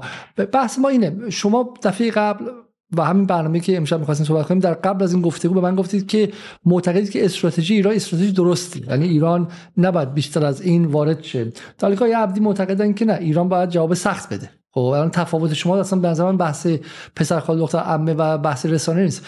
آیا عبدی معتقدن که باید ایران جواب سخت بده؟ و ازشون پرسیدم معتقدن که این جواب سخت نیست. این بیشتر دستاورد سازی است. حالا من ازشون می‌پرسم چرا به این معتقدن؟ در حال شما معتقدین که این حمله حمله مهمی و حمله کافیه و ایران من می‌خوام جواب شما رو بدونم. به نظر شما این حمله که دیشب و امروز انجام شده آیا پاسخی کافی برای احیای بازدارندگی ایران هست یا خیر؟ بیسیک با این احیای بازدارندگی مشکل یعنی پایه‌ای من به نظرم ما به یک بازدارندگی حد اکثری در منطقه رسیدیم. تو حوزه امنیتی اینجا من با آقای عبدی حتی سری قبلم که من ایشون من همراه بودم با ایشون. یعنی ایشون بسیار تخصصی فرمایش ایشون بوده که باید نقطه زنی بکنیم. یعنی کار امنیتی رو باید با جواب امنیتی اصلا بذاریم سخت بذاریم مهلک هر چیزی هر چیزی دیگه. من با این بحث موافقم. یعنی کار حرکت ضد امنیتی علیه ما شده. با کار امنیتی جوابش رو باید بدیم. همسان باید جواب بدیم. من با ایشون موافقم. بحث ایشون شبهه من این بود که وارد جنگ وسیع تر بشیم که ایشون رد کرد اصلا. یعنی منو توجیه کرد و من توجیه شدم که بحث ایشون تو همون حوزه جواب داد. جواب دادن تو همون عرصه است. ولی در کل من به نظرم بحث بازدارندگی ما دلایل بسیاری براش دارم که وضعیت ما وضعیت بالاتر از استانداردیه. روی این حساب من مخالف این, این چنین عملیات هایی نیستم یعنی من حداقل می‌دونم در کردستان عراق چه خبره در اقلیم کردستان چه خبره. در پاکستان بر کسی پوشیده, پوشیده نیست که تا عمق پاکستان چه عملیات در علیه ما میشه یا یا در سوریه. هرگز مخالفش نیستم و اتفاقا حمایت می‌کنم از هر هر کاری که کار ضد امنیتی برای علیه ایران رو به قول من رو بسیار ببره بالا. ولی معتقدم که در بحث در بحث بازدارندگی جمهوری اسلامی ایران در بهترین شرایط خودش در 44 سال گذشته یعنی حتی اگه این کارو انجام نمی‌داد شما همین اعتقاد داشتی. یعنی اگه حتی ایران این عملیات دیشب امروز انجام نداده بود شما معتقدی که ایران با اون ترور سید رزی و الآروری و عملیات کرمان بازدارندگی ضربه نخورده بود و اینها رو هم اگه خواست انجام بده به قول معروف فبها. ولی واقعا حتی اینا رو انجام نداده بود بازدارندگی ایران در خطر نبود. درست فهمیدم آیا قریشی؟ کامل کاملا درسته. من با احترام کامل خیلی کوتاه به شهدامون و دردی که از دونه دو تک تکشون از نبود تک تکشون می‌کشیم داریم. ولی آقای علیزاده قابل مقایسه نیست ضربه ای که ما تونستیم به اسرائیل بزنیم. با بحث وحدت ساعت ها با اتفاقی که از هفته اکتبر تا امروز بیفته و فرماندهان شهیدی که تک تکشون برای ما عزیزن ولی حواسمون باشه ترورهای اسرائیل در 44 سال گذشته نه در غزه نه در لبنان یعنی از شیخ احمد یاسین گرفته تا آقای شهید رنتیسی گرفته تا سید عباس موسوی گرفته تا ژنرال بزرگ اماد مغنیه گرفته تا حاج قاسم گرفته هیچ کدوم از اینا نتونسته تق... کوچکترین تغییری در موازنه قدرت بین ایران محور مقاومت و اسرائیل و آمریکا بده. کوچکترین تغییری در موازنه قدرت اتفاق نیفتاده. ولی آسیبی که محور مقاومت توانسته در این سالها به اسرائیل و آمریکا در عراق در افغانستان در اسرائیل در لبنان در سوریه بزنه موازنه قدرت رو مختل کرده. موازنه قدرت رو به نفع محور مقاومت به نفع جمهوری اسلامی و محور مقاومت تغییر داده حرف شما کلی الان بالاخره تو این صد روز الان شما مثل اینکه میگه آقا الان یعنی الان موازنه قدرت عوض شد پس الان ایران باید ببنده بره دیگه. دستش یعنی عملیات خاصی انجام نده الان اسرائیل فردا بیاد مثلا خدای نکرده یه فرمانده عالی رتبه دیگه هم بزنه بگیم آقا چون ما موازنه قدرت قدرت انجام دادیم دیگه الان ما خیالمون راحت باشه. بخوره باز اینو توضیح فقط بدیم شما من گیت شدم الان. نه نه نه من نه نه من نه. ببینید من خیلی تلاش می‌کنم که بحث بحث جنگ نبرد امنیتیمون با اسرائیل رو تفکیک بکنم از از از روندی که محور در 20 سال گذشته از هفت اکتبر تا الان موفقیت هایی که به دست آورده رو خیلی سعی می‌کنم که تفکیک بکنم. جواب در خور بحث امنیتی به کنار به نظر من میاد. باید وقتش رو ببره زمانش رو ببره بهترین فرصت رو لحاظ بکنه. زماندار کار امنیتی کار به قول فیزیکی نیست که شما موشک فتاح بلند بشه و مثلا 40 ثانیه بعد بشینه به زمین و با دقت اصابت, بکنه. شما پایا پای اگر انتقامی بخواید بگیری باید بگردی ببینی چه لحظه مناسبه چه فرمانده مناسبه. ولی من تفکیک می‌کنم بین بحث بازدارندگی در حوزه امنیتی و بازدارندگی کلی که نظام جمهوری اسلامی ایران متحدین متحدین ایران در منطقه به وجود اومده براشون و به وجود آوردن برای خودشون. بسیار خوب. آیا عبدی به صحبت های قریشی شنیدید؟ ایشون معتقدن که بازدارندگی ایران در سطحی که اصلا این ترورها نمی‌تونه نقشی داشته باشه و اشاره می‌کردم به ترورهای قبلی که تاثیر تأثیری نداشتش. پس واقع الان شما به قول معروف نقدی که دارید ایشون معتقدن که عملا وارد نیست چون این نقد دارید در تصویری از ایران نشون میده که ایران انگار مثلا بازدارندگی زیر سوال رفته حالی که اینطور نیست و در حال حاضرم ماجرایی نیست. ماجرایی این که خب اسرائیل داره کاری با خودش می‌کنه با اعتبار خودش و با قدرت خودش در آینده می‌کنه که ما بهترین کار اینه که بشینیم گوشه و تخمه بخوریم و تماشا کنیم. نیاز نداریم که اصلا وارد شیم. جواب شما چیست؟ ببین آیا علیزاده من دفعه قبلم خدمت شما عرض کردم. من هفته گذاشتم یه مصاحبه با رجا نیوز داشتم. اونجا مفصل حدود شاید یک ساعت بحث تئوریکشون مطرح کردن. یکی دو جای دیگه البته کلی تر ولی اینجا خیلی تئوریک تر بحث کردم. من یه تفکیکی قائلم بین دو عرصه کلی. یکی عرصه منطقه‌ای ما یا همون محور مقاومت و یکی عرصه امنیت ملی ما که اینجا بیشتر ناظر به امنیت سرزمین و امنیت داخلی ما میشه. من بین این دو تا تفکیک قائل میشم. در اولی خب عملا کارزار منطقه‌ای ما با رژیم یکی از دو یا سه کارزار اصلی ما با رژیم صهیونیستی است.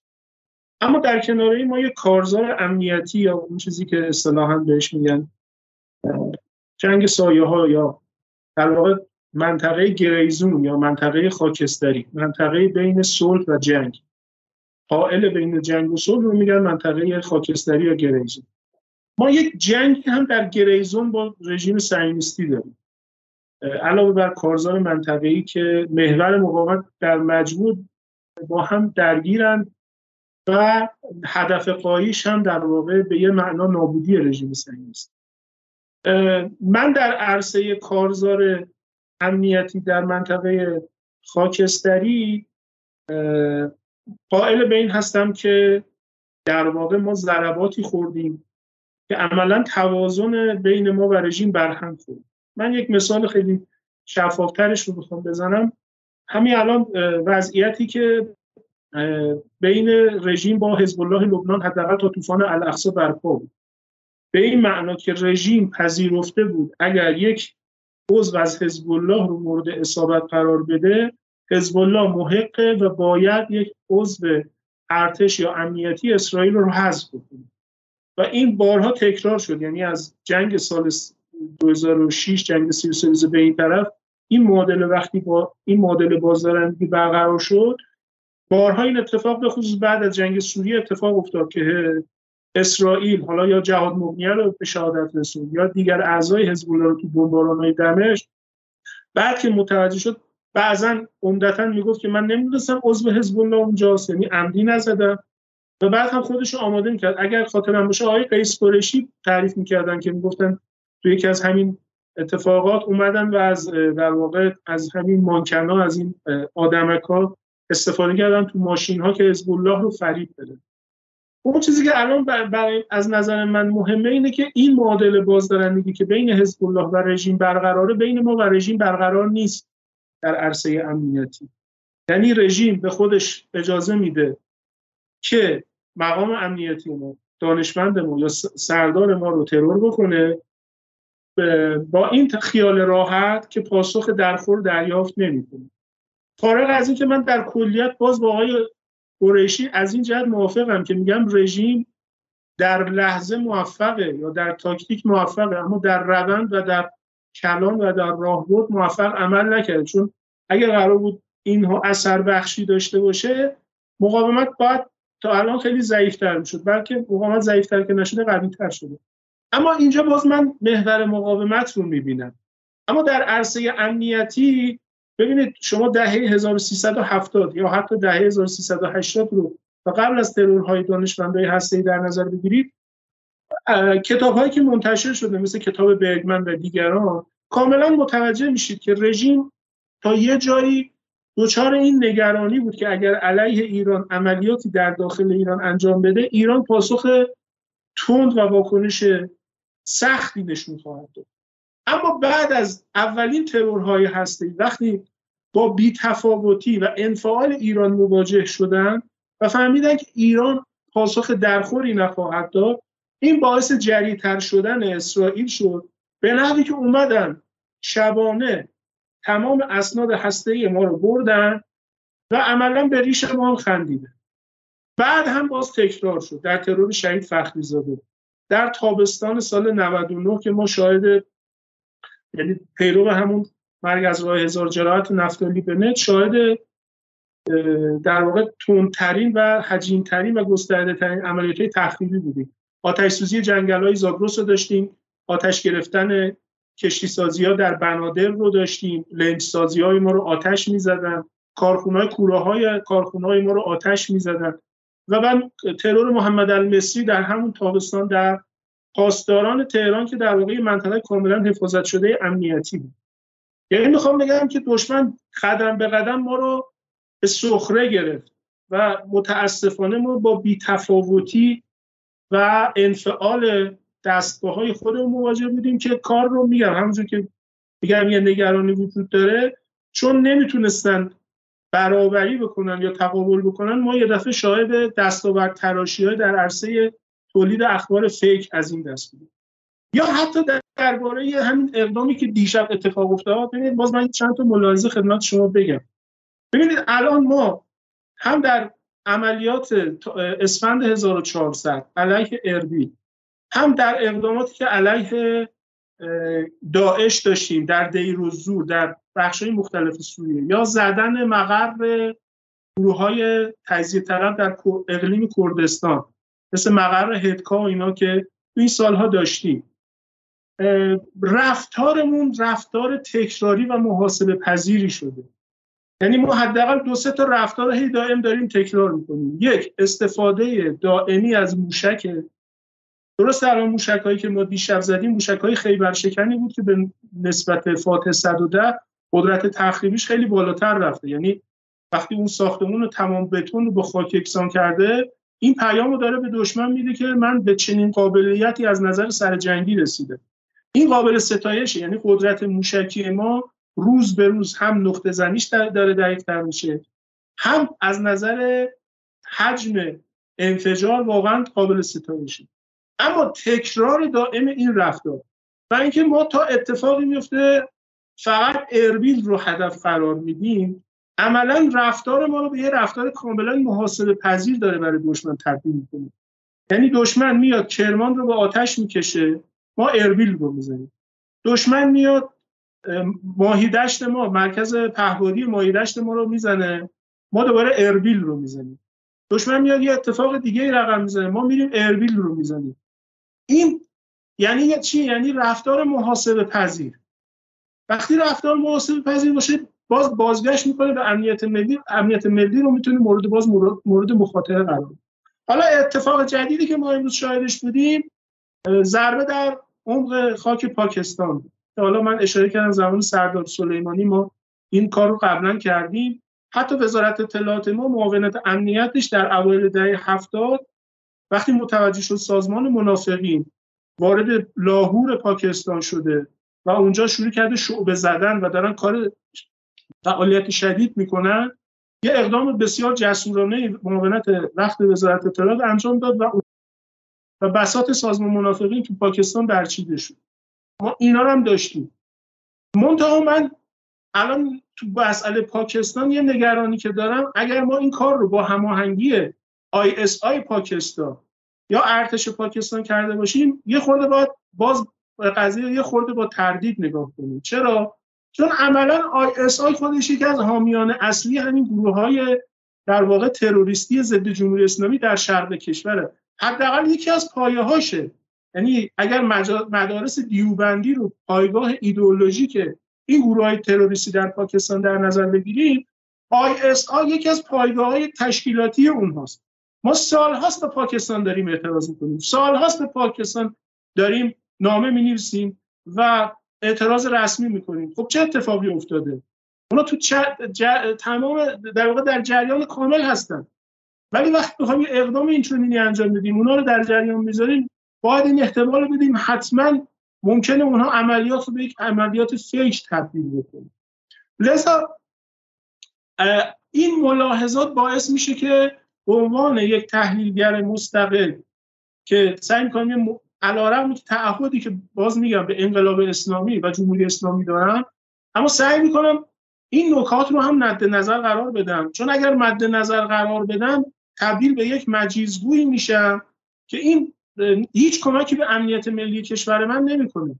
من باید موضع انتقادی و استقلال خودم رو در این تعهدم به جمهوری اسلامی داشته باشم تا کمک بکنم به سیستم امنیتی کشورم که با دید واقع بینانه تری با دید حقیقت بین تری مسئله رو تبیین بکنه و در واقع انجام بده. به همین اقدامی که ما در اربیل شاهدش بودیم. اینکه دو طرفه چه و سخنرانی یک طرفه نشه بریم سراغ آقای قریشی. آقای قریشی حرفای مهمی می‌زنه آقای عبدی که حالا یه بخشی شما هفته پیش از سمت آیه حاج آقا قاسمیان هم شنیدیم که حالا آیه حاج قاسمیان دیگه خود دیگه زیاد رفت و دیگه گفتش که اصلا عملیات عین الاسد فیک بوده و غیره که حتی پس گرفتن بخشی از این صحبت ها رو.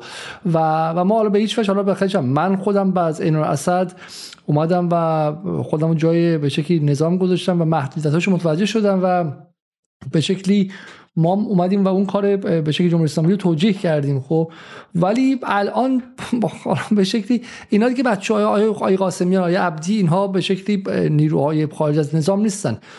بدنه محور مقاومته که میگه که شما وعده دادید که آقا به سیلی سخت می‌زنید و این سیلی سخت رو ما از روی انتقام یا خونک شدن دلمون نمی‌خوایم. ما برای این می‌خوایم که اگر نزنیم باز می‌خوریم و این داره به تدریج اقتدار ما رو در منطقه زیر سوال میاره شما ولی معتقدید که اقتدار ما دیگه حد اکثری است و اصلا با این چیزا زیر سوال نمیره مثلا جای خوبی برای بحث ولی واقعا ما نمی‌خوایم مناظره مثلا بی بی سی وار کنیم چون هر دوی شما عزیزان چه بالاخره آدم های معتقد به مقاومت و به محور مقاومت هستیم. ولی به نظرم نقطه خوبی برای اینکه دو تا فکر از همدیگه تفکیک شه و ببینیم که آیا واقعا چون خود من هم بالا دیگه دوستان گفته که علیزاده چی میگه؟ در گفتگو با مرندی میگه ما جنگ نمی‌خوام در گفتگو دیگه ما در مقام رسانه می‌خوایم سعی کنیم که این فکرها اصلا تفکیک شه و سبک سنگین شه. ما که دنبال نیستیم که من که موضع خودم که مهم نیستش که. خب ما یکی از این دوستان آوردیم اینجا گفتش که یه دونه فقط بمب اتم داشته باشیم موضع خود من اینه که با این 10 تا بمب اتم هم تو کاری نمی‌تونی بکنی. نگاه خیلی ساده انگارانه و ساده لوحانه. به سیاست. یه دونه بمب اتم داشته باش تمومه. یه دونه بمب اتم چیکار می‌خوای بخوای؟ بالاخره این بعد در یه چارچوبی بشینه دیگه. رئالیسم کودکانه. برای همین ما موضوع مهم است مهم که این فکرها از هم دیگه باز شه و بتونه سبک سنگین شه. جواب شما با یه عبدی چیست که میگه که آقا این عدم پاسخدهی به موقع و لحظه ما باعث شده که اون طرف جریتر شه و بازدارندگی ما به تدریج کمتر شه و بعد ما اومدیم وقتی که فشار هم از بچه های مخلص به که طرفدار انقلاب اومده برای اینکه دهن اینها رو ببندیم دستاورد سازی کردیم. واقع صورت بندی ایشون اینه. جواب شما چیست؟ والا آقای عبدی با یک منطقی بحث مطرح کرد که اصلا سخت رد کردنش. یعنی من کاملا با ایشون همراه هم. بحث, بحث من تمام بحث من تفکیک تو دو حوزه.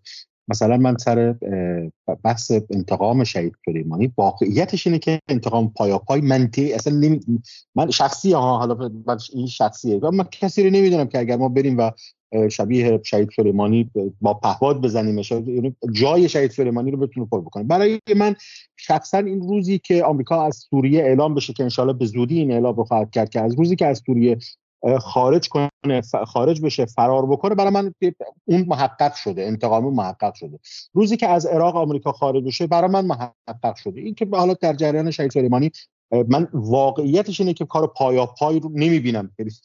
به قول سید حسن نصرالله ارزم بزرگتون حالا شبیهش من میگم دمپایی شهید سلیمانی و سر بزرگترینشون. جا یعنی همتراز نیست اصلا. تو، توی این حوزه. ولی ببینید واقعیت اینه که شخصا نسبت به توان نفوذ این یعنی قابلیت نفوذ جمهوری اسلامی تردید ندارم. ولی تو قابلیت عملیاتیش یعنی یعنی چون میکس اسرائیل قابلیت نفوذ داره قابلیت عملیاتی داره توانایی عملیاتی داره. ما قابلیت نفوذ داریم.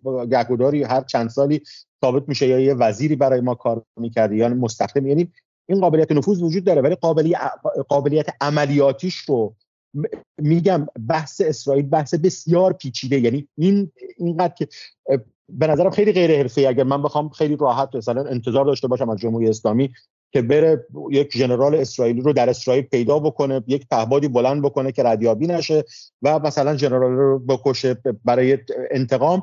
من به نظرم این کار کار یعنی خیلی غیر دقیق دارم صحبت می‌کنم و خیلی غیر حرفه‌ای دارم صحبت می‌کنم. باید رو بحث قابلیت عملی و عملیاتی سازمان امنیتی ما حالا کار بشه فکر بشه یا نمی‌دونم و آقای قطعا از من تجربهش بیشتر مطالعهش بیشتره.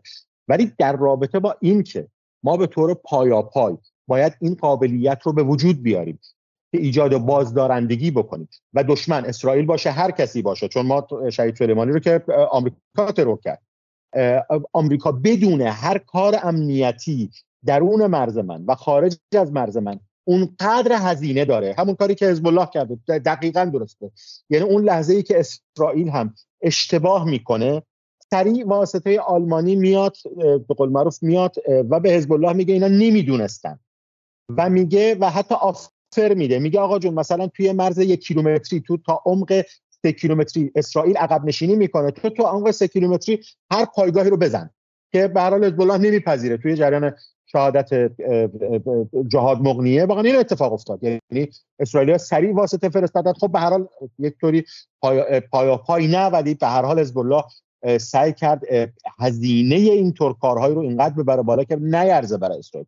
به نظر منم می‌رسه که ما, باید به سمتی حرکت بکنیم که هزینه کار امنیتی به طور مستقیم اینقدر بالا باشه برای هر طرفی که بخواد کار ضد امنیتی درون جغرافیای ما یا حتی برون جغرافیای ما علیه ما انجام بده که به هر حال محاسبش امروز مثل جنگ باشه. یعنی امروز تا شاید پنج سال پیش راحت این گزینه نظامی سر میزه راحت مثل آب خوردن می‌گفتن. امروز مرد می‌خواد حالا به آمیانه میگم شاید غیر رسمی باشه مرد می‌خواد کسی بگه گزینه نظامی رو به رو ایران سر میزه. واقعا هزینه داره گزینه نظامی. یعنی امروز شما دریای سرخ رو فقط ببینید دریای سرخ یک ماکت کوچیکی از قدرتی که ایران می‌تونه در در, در خلیج فارس در دریای عمان در اقیانوس هند و در دریای سرخ و باب المندب اعمال بکنه. به نظرم به نظرم میاد باید بریم بسم یعنی نقد آقای عبدی اونقدر هم دقیقه هم منصفانه است و هم مشفقانه است که به نظر می‌رسه باید بریم به سمت اینکه ببینیم حالا در کوتاه مدت به سرعت ببینیم که چه روشی چه راههایی نقاط قوتمون کجاست نقاط ضعفمون کجاست. از این به بعد هر هر کشوری هر دولتی و هر سیستم امنیتی که بخواد به جمهوری اسلامی به نظام جمهوری اسلامی به, به ایران به جامعه کار تروریستی بکنه بدون هزینهش اونقدر بالاست که شبیه کار نظامی بشه. یعنی این گزینه های روی میز دیگه برن تو بایگانی. آیه عبدی آیه قریشی میگه که کسی مثل سایمون تیستل در تیستال در گاردین میگه آقا ایران قوی ترین قدرت منطقه شده و همین هم آمریکا رو انداخته بیرون. جالبه میگه که همین که آمریکا مجبور شد که از انگلیس کمک بگیره یعنی سعودی مصر بقیه جرات نکردن که مقابل حوسی و انصار الله وایس مجبور شد خودش دست بزنه بالا و هزینهش رو هم بده. و و میگه آقا بالاخره معادلات عوض شده. معادلات با همین عوض شده که ایران صبر استراتژیک کرده. و دوستانی مثل شما در این نگاه تندروی دارید می‌کنید دارید این صبر استراتژیک رو خرابش می‌کنید بدنه رو عصبانی می‌کنید و این مسیری که ایران داره آروم آروم میاد و اصلا من اینو میگم میگم آقا اصلا برای اینکه چهار تا جوونه حالا به شکلی که آتیششون هم تنده رو خاموش کنه دستاوردسازی هم می‌کنه. اصلا شما راست میگی. اصلا خبر فیک می‌سازه. دیگه از این بیشتر که نیستش که کسی که ده بار ترور شده رو برای بار 11 هم ترور می‌کنه. خب؟ ولی ولی برای هدف خیر. برای هدف اینکه در حال حاضر من دارم حرف آقای قریشی رو ترجمه می‌کنم. باز نگید که الان علیزاده حرف متناقض می‌زنه. برای اینکه الان اسرائیل داره تو باطلاق میره. دفعه قبل آقای قریشی گفت و خیلی شبیه حرفی که من سایمون تیستال توی این مقاله گاردین می‌زنه. میگه آقا اسرائیل هر روزی که داره میگذره خودش داره خودشو می‌زنه. طرف افتاده به جون خودش به جون مشروعیت خودش. و اون چیزایی که در واقع ساحت اسرائیل رو میساخت در امنیت اسرائیل میساخت یکیش مشروعیتی بود که در غرب بود. بحث هولوکاست مظلومیتش. اینکه آقا قربانیه در مقام مقام مظلومه و غیره و الان کافی که ایران هم وارد شه. به جای اینکه جنگ بین مردم بیپناه غزه و یه سری کودک باشه با حکومت اتمی اسرائیل جنگ میشه بین ایران ملایان و حکومتی که محسا امینی می‌کشه و بچه می‌کشه و, و, و در مقابلش تنها دموکراسی خاورمیانه سری یهودی که از هولوکاست فرار کردن برای همین ایران باید ساکت بشینه همینجوری آروم و صبر استراتژیک کنه. جواب شما به این چیزهای عبدی ببین آیا من باز زدم ولی باز مثالی می‌زنم تا با مصداق خود بهتر تبیین ببینید عملیات هایی که تقریبا از سال 2016 تا 2021 اتفاق افتاد علیه کشور ما مسئله سرقت اسناد هسته‌ای ترور شهید فخریزاده تابستان داغ سال 99 اقدام بمبگذاری در نتنز. نتنز هم یه بار پهپادی مورد آسیب واقع شد هم از طریق بمبگذاری. ماجرایش در واقع ماهی دشت مرکز در واقع پهپادی ما رو زدن. اینا عموما در دوره اتفاق افتاد که مسئولیت سرویس موساد با شخص مهم خب یوسیکون سال 2021 کنارگیری کرد داوید بارنه به قدرت رسید به جای ایشون. خب یوسیکون از زمانی که از ریاست موساد کناره گیری کرد خب رفت تو فضای بیزینس. برای خودش شرکتی به ثبت رسون مثل رؤسای قبلی موساد و تردداش در منطقه هم خیلی زیاد شد. ظاهرا یه شرکتی رو در ژاپن به ثبت رسون. تردداش در دوبی. بعدها ما شنیدیم یه قراردادی هم با بحرینی ها بست در بحرین هم دیده شد. اخیرا من شنیدم که در آذربایجان هم دیده شد. خب اقدامی که من مد نظرمه یا من مثال دارم خدمت شما میگم چه رفتی به در واقع شروع یک جنگ و برهم خوردن موازنه بین محور مقاومت با رژیم صهیونیستی داره. شما کاویس یوسی کوهن رو شکار بکنید و او رو به سزای عملش برسونید. با این کار شما به تمام مقامات امنیتی اسرائیل به ویژه رؤسای موساد این پیام رو می‌دید که اگر شما دستتون به خون ایرانی ها آغشته بشه ولو از ریاست موساد هم کناری گیری بکنید روزی باید تقاس این خونهای بیگناه رو بدید. این پیام ما ندادیم به دشمن. من مثال می‌زنم خدمت شما. چند روز پیش اتفاقا توی یکی از گروه ها دیروز پیروز بحثش بود من گفتم. ببین ما یه واحدی یه بخشی در موساد داریم به نام بتزور. وظیفه بتزور چیه؟ وظیفه بتزور این هستش که تامین امنیت بکنه برای جوامع یهودی دیاسپورا. یعنی جوامع یهودی که بیرون از فلسطین اشغالی هستن. اگر کسی در هر کشوری جامعه یهودیان رو مورد آزار و اذیت قرار میده ولی یک یهودی رو بکشه بخش بتزور در موساد موظفه برای او پرونده تشکیل بده و او رو به سزای عملش برسونه و بعد هم این رو به نحوی منتشر بکنه که بقیه بهشون این پیام برسه که جرأت نکنن به یهودی ها در سراسر دنیا دست بزنن. شهادت ترور شهید حاج اماد مغنی یه بخشیش رو اسرائیلیا ارجاع می‌دادن به عملیات سازمان جهاد اسلامی لبنان در سال 1999 اسفند سال 70 در آرژانتین بوینس آیرس. می‌گفتن چون اونجا اتباع اسرائیل رو کشته باید تقاص پس می‌داد. به سال 2008 او رو به شهادت رسید البته ترور او بیشتر مرتبط با ماجرای جنگ 33 روزه بود.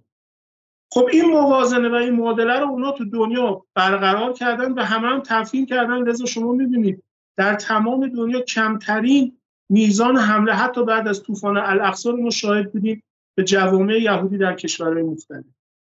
خب چه اشکالی داره؟ ما هم ما هم همچین معادله برقرار بکنیم اگه همچین معادله برقرار بکنیم به معنای ایجاد یک جنگ با اسرائیل که توازن بین محور مقاومت با اسرائیل رو به هم بزنه.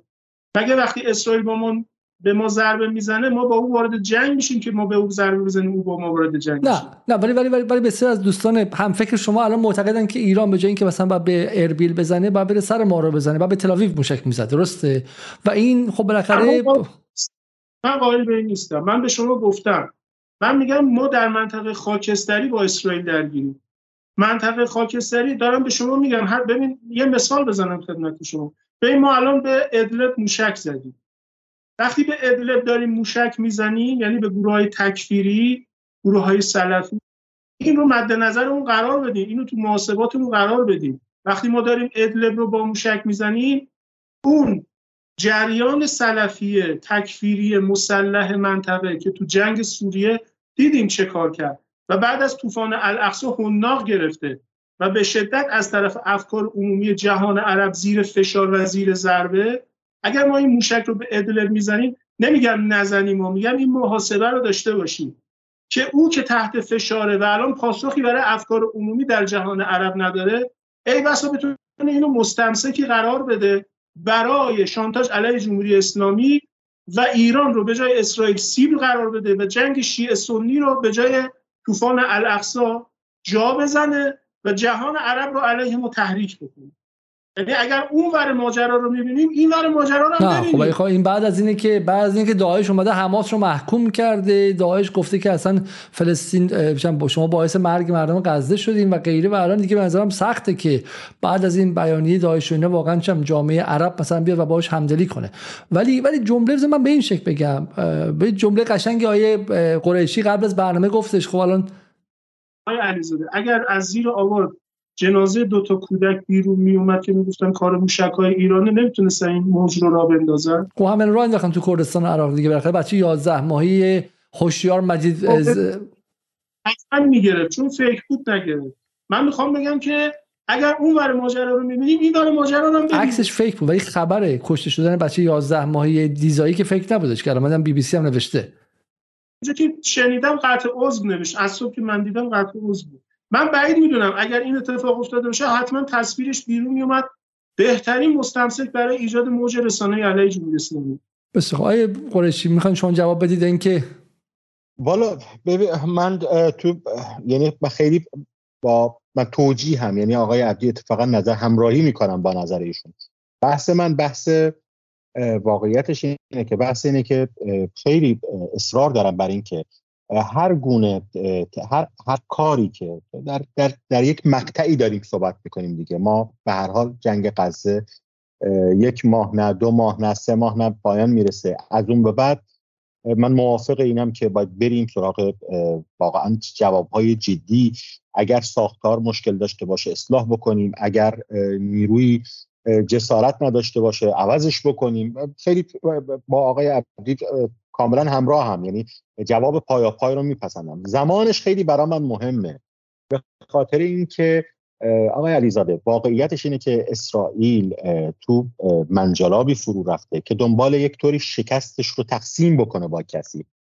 هر گونه کار بزرگ. حالا من این خطاب من دیگه آقای عبدینی شما کاملا تفاهم داریم. یعنی بحث جواب امنیتی برای یک کار ضد امنیتی من با ایشون همراه هم. وارد detail هم اتفاقا می‌تونیم بشیم و حتی می‌تونیم حالا صحبت هم بکنیم تو detail. ولی بحث اینه که انتظاری که از جمهوری اسلامی در این شرایط میره اینه که مثلا وارد یک کار خاص بشه یک کار بزرگ بکنه یک کاری بکنه که در خور ارزم به حضورتون اون ترور مثلا در سوریه باشه. از لحاظ زمان بندی هر کاری که لنز دوربین ها رو از اسرائیل از غزه از جنایتی که در غزه داره اتفاق میفته از رشادتی که مقاومت در غزه در لبنان داره در باب المندب داره به خرج میده برگردونه و قضیه رو ایرانی اسرائیلی بکنه و, و یک طوری خودمون رو شریک شکست اسرائیل بکنیم به نظر من کار اقلانی نیست در حداقل در تا زمانی که جنگ غزه به پایانی عملا تو میدون اسرائیل بازی کردنه. اسرائیل در اسرائیل ضعفش. اسرائیل دیگه نمی‌تونه به جامعه خودش بفروشه که من قدرت به قول معروف هرم من قدرتی هم که شکست ناپذیرم. من نمی‌دونم امنیت شما رو برقرار می‌کنم. و اینقدر چالش های اجتماعی چالش های سیاسی درون اسرائیل اوج گرفته. مخالفت های حامیان اسرائیل اینقدر با اسرائیل اوج گرفته. افکار عمومی اینقدر ضد اسرائیلی شده که هر گونه کاری که یه خلالی در این در این روند مثبت که به نفع به نفع فلسطینه به نفع ایرانه به نفع هر کشوری که از اسرائیل آسیب خورده یا در جدال با اسرائیل یا در نبرد با اسرائیل هر گونه کار خارج از این دایره به نظر من کمک به اسرائیل تقلب رسوندن به اسرائیل. کما اینکه معتقدم اتفاقا جالب جالب اینجاست که آمریکایی هم دارن مقاومت می‌کنن که وارد هیچ جنگی نشن به نفع اسرائیل به خاطر اینکه ضد امنیت ملیشون. برای منم ضد امنیت ملیمه که در این لحظه حساس در این لحظه ای که روز به روز به قول شما اسرائیل خودزنی داره می‌کنه داره بیشتر تو باطلاقش فرو میره من بیام یه کاری بکنم تمام نظر دنیا رو برگردونم سمت خودم و جنگ رو از جنگ اسرائیل علیه یک علیه مردم بیدفاع علیه یک به قول معروف بزرگترین زندان دنیا بکنم به جنگ با یه شبه قاره به نام ایران و مشروعیت به شکست اسرائیل بدم. به نظرم کار غیر حرفه‌ایه و الحمدلله که استراتژیست های ما و مراکز تصمیم گیری ما حداقل تو این چند ماه به نظر من بسیار مثبت عمل کرد.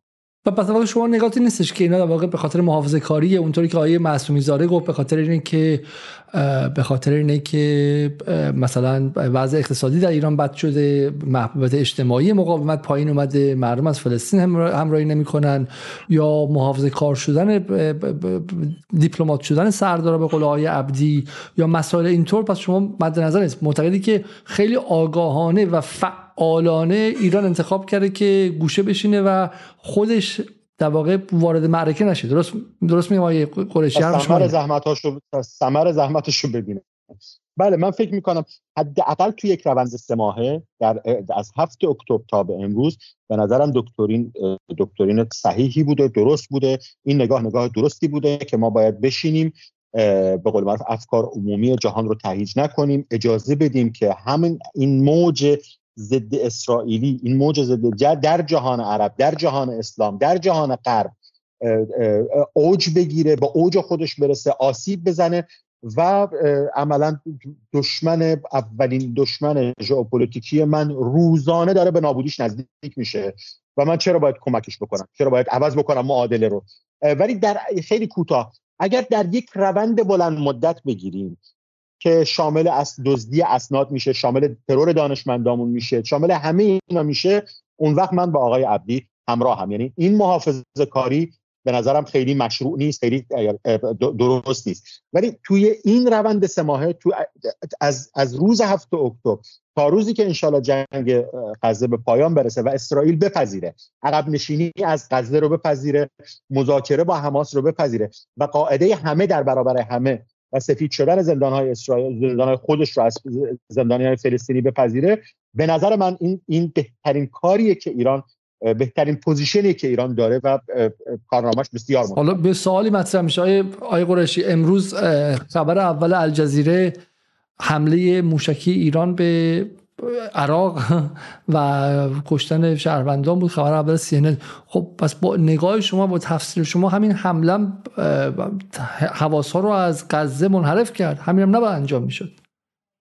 نه بحث من خیلی خیلی با, با اسرائیل به طور مستقیم ورود هر گونه ورود نظامی بین ما و اسرائیل اوکی. حالا بسیار خواهر ما که این بحث دیگه در یک دور باطل میفتیم برای همین آیه عبدی شما پاسخ نهایی بدیم و دیگه بحث رو جمع کنیم. آیه قریشی میگن که هر گونه حالا من سوال دیگه از قرشی کنم. چون یه خطری که اینه که ما کلا وارد انفعال شیم. یعنی خب خیلی معتقدم بگن که آقا اسرائیل هم داشتش درونش منفجر و منهدم میشو قبل از هفته اکتبر و دعوای بین نتانیاهو از یک سمت و لیبرال ها از سمت دیگه داشت. خودش اسرائیل اصلا پاره می‌کرد. نیازی به هفته اکتبر نبود و هفته اکتبر باعث اتحاد نسبی اینها شد. خب آقای از آقای قرشی بپرسم این رو. آیا همین نگاه آیا قرشی در همین حرف نیست آقا؟ بس ما بشینیم کنار بذاریم که تاریخ کار خوشو کنه و آمریکا از درون منهدم میشه. الان ترامپ باز داره برمیگرده. خب اسرائیل از درون منهدم میشه و غیره. نقش نگاهشون به هفته اکتبر چی که همین معادلات رو عوض که برای ماها می‌گفتن که آقا حماس اومده بچه کشته فلان کرده به زنا تجاوز کرده و غیره. این هم از قرشی بشنویم که من در اصل جوهر حرفش مشخص شه. نه البته منظور من انفعال نیست. منظور من انفعال نیست. یعنی من بحث من اینه که ببینید ما ما جزو جزو این محوریم برادر بزرگ این محوریم. تمام خطوط لوجستیکمون برقراره خطوط امنیتیمون برقراره. یعنی یعنی یک عضو فعال در در این محور هستیم. بحث من بحث من نوعی از درگیریه که خبرش تیتر اصلی باشه و خبر قضه رو بیاره پایین. و برای بلند مدت این اتفاق بیفته. یعنی به جای اینکه سه ماه به جای اینکه سه ماه بحث قزه تیتر اول باشه و هیچ تیتری نتونه به قول معروف جایگاهش رو به تیتر قزه بده ما بیایم این زحمت رو بکشیم و این کار رو بکنیم. ما که فعال کامل هستیم. یعنی اصلا شما در دریای سرخ اصلا امکان نداره نقش ایران رو بشه نادیده گرفت. و به هر حال این محور به نظر هیچ کارشناسی و به نظر هیچ آدمی که سرش به تنش میارزه جدای از هم نیست. و اتفاقا نقش ایران نقش کلیدی و اساسیه. ولی همین نقش به نظرم تا آخر جنگ همین نقش یعنی حمایت سیاسی حمایت امنیتی حمایت لوجستیک پر کردن انبارهای محور مقاومت که به هر حال ما از روز هفت اکتبر این کار کردیم. حالا این یه چیزی شاید من به هر حال مقام رسمی که نیستم که این چیز پنهانی باشه یا لوش بدم. ولی ما از روز هفت اکتبر اومدیم و تمام انبارهای تسلیحاتی محور در عراق در لبنان در یمن رو هر هر جا که هر چقدر دستمون می‌رسید کمک کردیم پر کردیم. انبارهای استراتژیک پر برای یک جنگ یک ساله این نقش ایران نقش فعالی بوده. ولی اینکه ایران وارد یک مناقشه مستقیم با اسرائیل بشه بحث من به طور مشخص اینه. بسیار خوب. آیا عبدی بفرمایید. ببینید آیا علیزاده من با منطق آقای قریشی همراه هم درباره طوفان الاقصا این منطق رو میپذیرم. ولی رفتار دستگاه ها و مقامات خودمون رو دستگاه های تصمیم ساز و مقامات نظامی و امنیتی رو و سیاسی رو به خصوص سیاسی رو. وقتی قبل از هفت, هفت اکتبر و طوفان الاقصا تو ده سال گذشته دوازده سال گذشته نگاه می‌کنم یک انفعال و بیعملی ببینیم که دائم موکول شده به یه بهانه ای و میترسم طوفان الاقصا یه بهانه ای باشه برای اونا مثل بهانه دیگه. خب ما یادمون نرفته دولت قبلی همه چیز رو اگر یادتون باشه هر اتفاقی میافتاد می‌گفتن در حال مذاکره این برای توافق. بعد که توافق حاصل, حاصل شد بهانه خود توافق و برجام بود. بعدش وقتی اتفاقات سالهای 97 98 و 99 افتاد بحث پسا برجام بود که اینا می‌خوان ما رو اسرائیلی‌ها می‌خوان ما رو از برجام بیرون کنن ما دوم به تله نمیدیم. مثل همین تله جنگی که الان دوباره بعضا مطرح میشه که من بارها دارم تاکیدم اینه که آقا اقدام در خور ما اصلا ما رو به تله جنگ نمیکشونه که دائم از این تعبیر داره استفاده میشه. الان تله جنگ قبل از اینم تله برجام بود تله نمی‌دونم دیپلماسی بود تله مذاکرات بود. من وقتی روند رو نگاه می‌کنم روند یک نوع انفعال و محافظه کاری و بیعملی نشون میده که دائم خودش رو با یک بهانه توجیه می‌کنه. باز تاکید می‌کنم با منطق آقای قریشی همراه هم. ولی متاسفانه وقتی مجموع برایند مجموعه رو می‌بینم من هم قائل به اینم که طوفان الاقصا چنان سیلی بود که عملا بخشی از در واقع حسابهای جامونده ما با رژیم صهیونیستی رو تونستیم باش تصفیه بکنیم. البته من نمیگم که طوفان الاقصا برای این بود که حساب ما با رژیم تصفیه بشه. مطلقا این حرف رو نمی‌زنم. طوفان الاقصا اولا و به ذات یک تصمیم و اقدام 100 درصد فلسطینیه. مونتا در مجموعش بخشی از حساب های ما به اسرائیل هم تصفیه شد. اما من اینجا نگاه هم به سیستم خودمونه. باز میگم تفکیک می‌کنم بین امنیت ملی و محور محور مقام داره کار خوش می‌کنه منطقش هم پذیرفتنیه. ولی من وقتی عملکرد سیستم امنیت ملی کشور خودم رو تو ده 15 سال گذشته می‌بینم می‌بینم دائم انفعال و بیعملی و سکوت خودش چیزی با یک بهانه توجیه کرده. و وقتی می‌رسن به ماجرای تله جنگ باز میترسن اینم بهانه باشه برای پوشش انفعال خودش محافظه کاری خودش و بیعملی خودش. و اگر نه در کلیت با منطق آقای قرشی موافقم که شما پرسیدید گفتم من با زدن موشک مستقیم مخالفم. اصلا مخالفم که هر اقدام امنیتی دشمن رو با موشک ما چرا باید جواب بدیم؟ وقتی میگم اهداف دم دستی است که میشه جوری جواب داد که نه اثر انگشتی از ما به جا بمونه و در عین حال دشمن پیام مستقیم ما رو دریافت بکنه. ضرورتی به زدن موشک نیست. استفاده دائم ما از موشک اولا نشون میده که ما ظاهرا هیچ گزینه جز موشک نداریم. ثانیا که رفتار ما رو برای دشمن محاسبه پذیر می‌کنه. ما اگر بتوانیم از گزینه های دیگه استفاده بکنیم عملا به دشمن داریم نشون میدیم. اتفاقا دست ما بازه. ما محدود به موشک و صرفا ابزار نظامی نیستیم. ما از ابزارهای دیگری هم برخورداریم که اتفاقا می‌تونه اثرگذارتر باشه دردناکتر باشه در عین حال مکتومتر و پنهانتر از می‌خوام. فکر بحث در حد کافی تا حد زیادی باز شد ولی در واقع بس دو تا نگاه اینجا باقی میمونه دیگه. نگاهی که ما به قدر کافی اینجا حضور داشتیم یا نداشتیم. ولی برای نکته ای که من این عکس رو هم نشون دارم برای این بود که در نهایت والا با هر, هر تفکری که داشته باشیم اولا که یکی واقعا کردستان اقلیم کردستان باید زیر نظر بره هر دو دوست عزیزم روش تاکید داشتن که اونجا به شکلی دولت اربیل باید این پیام رو خیلی خیلی سریح بگیره و بدونی که ایران مماشاتی اونجا نداره و در مورد این قضیه شوخی نداره. و دومیش هم این که حالا بالاخره ایران پیامی خیلی خیلی مشخص فرستاد یعنی اگه با هر چیزی مخالف باشیم ما این رو واقعا ازش نمی‌تونیم بگذاریم که در عرض 24 ساعت ایران به سه کشور به, به چهار کشور به اسرائیل به آمریکا به اقلیم کردستان و به پاکستان.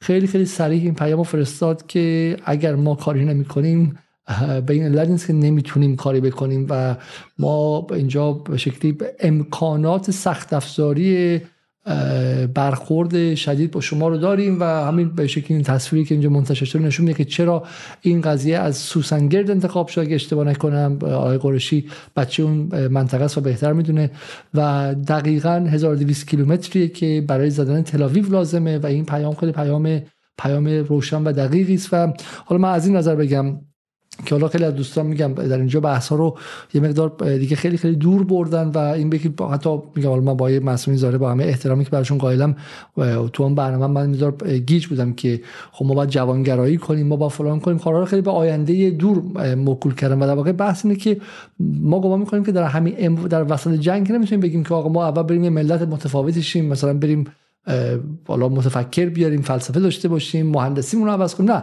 ما معتقدیم که ایران 1402 با همین امکانات سخت افزاری و با همین امکانات نرم افزاری و با همین مشکلات در داخل جامعهش می‌تواند بازدارندگیش رو بیشتر کنه بدون بمب اتم. خب بالاخره ما نمی‌خوایم در امر محال صحبت کنیم که حالا به هر علتی در طی تاریخ انزمامی و مشخص جمهوری اسلامی با دعواهای داخلی با جناح های داخلی با اختزاعات فقهی که بالاخره این حکومت داره و خود آقای خامنی به عنوان یک فقیه داره و فتوایی که داده به هر علتی حالا جمهوری اسلامی سال 1402 دست و پای خودش رو بسته و هم بمب اتم نداره. همین که بالاخره در داخل شکافایی از زن زندگی آزادی سال گذشته بوده وضع اقتصادی سخته و غیره. سوال نیست که این جمهوری اسلامی واقعی نه جمهوری اسلامی تخیلی ذهن ما چگونه می‌تواند در همین 1402 بازدارندگیش رو بیشتر کنه؟ درسته؟ و آیا عبدی بالا حرفش منظرم از این نظر انزمامی تره چون به تخیلی حرف میزن و پاشون رو زمینه و معتقدن که ایران می‌تونه کارهای امنیتی دقیقتری انجام بده. و حالا من سوالم از ایشون که از کجا می‌دونی انجام نداده؟ و ایشون میگه که من می‌دونم. به شکلی انجام نده. آقای قریشی هم معتقدن که تصویر کلی که نگاه کنیم وضعیت در این صد روز هر لحظهش که گذشته به نفع ما بوده. به رغم همه تصویری که بچههایی که به میدان نزدیکترن یه موقعی دل سرد شدن گفتن که آقا مقاومت داره در غزه از بین میره غزه از دست رفت پاکسازی نژادی شد زمین داره از دست میره دارن به شکلی کوچ اجباری به وجود میارن و غیره. ولی دارن نگاه می‌کنه که مجموعه نگاه مسائل نگاه می‌کنی. از بحث سیاسی در غرب از افکار عمومی در صد جهان از افکار عمومی در صد منطقه و غیره اینها ایران رو وضعش متفاوت کرده و نشونش هم اینه که ایران دی ماه 1402 رو بعد با ایران دی ماه 1401 مقایسه کرد که از جایزه امی تا جایزه اسکار تا جایزه چه می‌دونم بوغلمون طلایی تا جایزه چه می‌دونم هویج سال همشون به مخالف هویج نقره‌ای. همش به مخالفان ایران داده می‌شد با امید سرنگونی رژیم ملایان در تهران. و یه دفعه ایرانی که مرکز خبر اول از اوکراین هم سبقت گرفته بود الان رفته خبر سوم چهارم پنجم هم دیگه نیستش. و همه جهان داره 24 ساعته نگاه می‌کنه حکومت سلاق وحشی قرون وسطایی که خون همینجور از دهنش و از دستاش داره میریزه و دنیا همینجوری در تعجب مونده و فکر می‌کنم مگه میشه؟ مگه داشتیم و غیره؟ و از این نظر آقای قریشی میگن که اتفاقا این من می‌خوام اصطلاح بسازم این انفعال فعاله. درسته؟ این انفعال فعال از سمت ایرانه و بخیر ایران هزینه داده و یکی از هزینه هاش هم اینه که لبهاش باید زخم شه. انقدر دندون رو فشار میده.